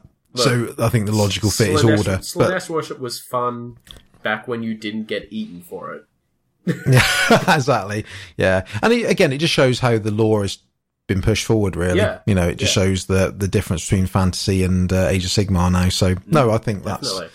The right place for him. So um, so yeah, so that's the the debate topic, and we've agreed that the Orcs of Khaine and the Exiles are where they should be. Mm-hmm. Phew, you're thinking. What a, what a heated topic of debate. Absolutely. but no, that's been that's been awesome. So um, so yes, that's the main bits for this episode. It's been quite a long one, um, It's but there's been plenty to talk ever. about. It's our longest Yeah, exactly. episode ever. Congratulations, episode two. We did it. Yay, we did it. Oh yeah. Um, so yeah, so thanks very much for listening. Um, I'll say we'll just wrap up with a bit of admin and then uh, that'll be it. Um, Yeah. So, like I said at the start, thank you for anyone that's given any feedback or suggestions so far. Um, if you have any ideas of saying, "Yo, we would like you guys to talk about this," whether it's like the discussion topic at the end or the main part of the show, um, if you you can send it in a few ways. Um, We're on Twitter, which is at Realm and Ruin. Yep. Um, that's an easy place to message us. Uh, we're on Facebook. Dot, facebook.com slash realm and ruin uh, again i did need to give a bit more love to that so i will do that soon um, the other good way you can contact us is if you go to realmandruin.com and go to our contact page there's a bit where you can sort of send us a, a message saying oh would you like to you know could you guys cover this? and or any feedback in general. Uh, it's always welcomed um, because obviously we're going to go with what we feel we want to talk about but like i said we're always happy to listen to any suggestions that anyone else has. Um, another thing which would be really appreciated uh, is any reviews on itunes uh, if you want to, obviously, and if you want to give us five stars or anything like that, again, Oh, it's all greatly appreciated. But uh, it would, it really would. Um, but even if you don't fancy doing that or can't do that, whatever the reasons are, any sort of sharing is great. You know, if you can tell anyone, say, oh, you know, you, you know, to friends or uh, you know, retweets on Twitter or you know, any anything you can get the word out. If you feel you want your friends and family or anyone else to listen to us. Um, if we're worthy enough, that would be really appreciated. You know, because like I said, we're still we're still new, so we're still trying to you know get um, our uh, foot in the door, Yeah. um, and just you know I- talk about what we enjoy. yeah, I got to say we I, I love like the overall response to our first episode. Like people seem to really like it. A lot of people are downloading. Yeah, like, absolutely. It was. Um, um, that's what I said. I was. I don't want to say shocked because I, so, you know, but I was. You know, I was really taken aback by. Um, I said how you know positive it's been. You know, for anyone either downloading our episodes or, like I said, giving us a feedback or anything like that. It's you know, like I said, it's really greatly appreciated. I mean, we're doing this for fun because we. Yeah. This is just something we really enjoy doing, but. You know, we're- having nice, you know, thoughts and feedback is always welcome because Oh, obviously yeah. it just makes you feel like, yeah, we're, we're doing the right thing. So yeah, like I said, if you've got anything, you, you know, you want to say or, uh, any suggestions, please feel free. Um, and lastly, uh, Cameron, where can people find you on the internet? Uh, you can find me on Twitter at night underscore twitten. That's night without a K. Uh, come by, chat. I keep sharing pictures of things like chili that I've made to eat during and before the podcast, and uh, various miniatures that I share both on the Realm and Ruin Twitter and my own because I love the attention I get when I post things on the internet. yeah. you attention seeker, you Cameron. yes, it's true. Uh, yeah. Well, at least you admit it. Um, and you can find me on Twitter as well at Ninja Badger Seven, the number seven. Uh, like Cameron, feel free to talk or find the, uh, I said, the, pod, the podcast on it at Twitter on um, at Realm and Ruin. Um, like I said, I always stop by and uh, see what we're up to. We try and give a heads up of what we're going to cover next episode. Um, I don't know what we're going to cover next episode yet. We'll have a, have a talk about that soon. Yeah. Um, I think it could be, you know, maybe Tau potentially Yeah, because obviously the. Codex is coming out, but I think we'll probably be a bit more 40k themed next episode. But yeah, yeah, I'm sure. we'll decide between now and then. Um, and uh, yeah, so that's it. Uh, thanks very much for listening. It's been uh, episode two of Realm and Ruin, and uh, we'll see you again. Bye. Ciao.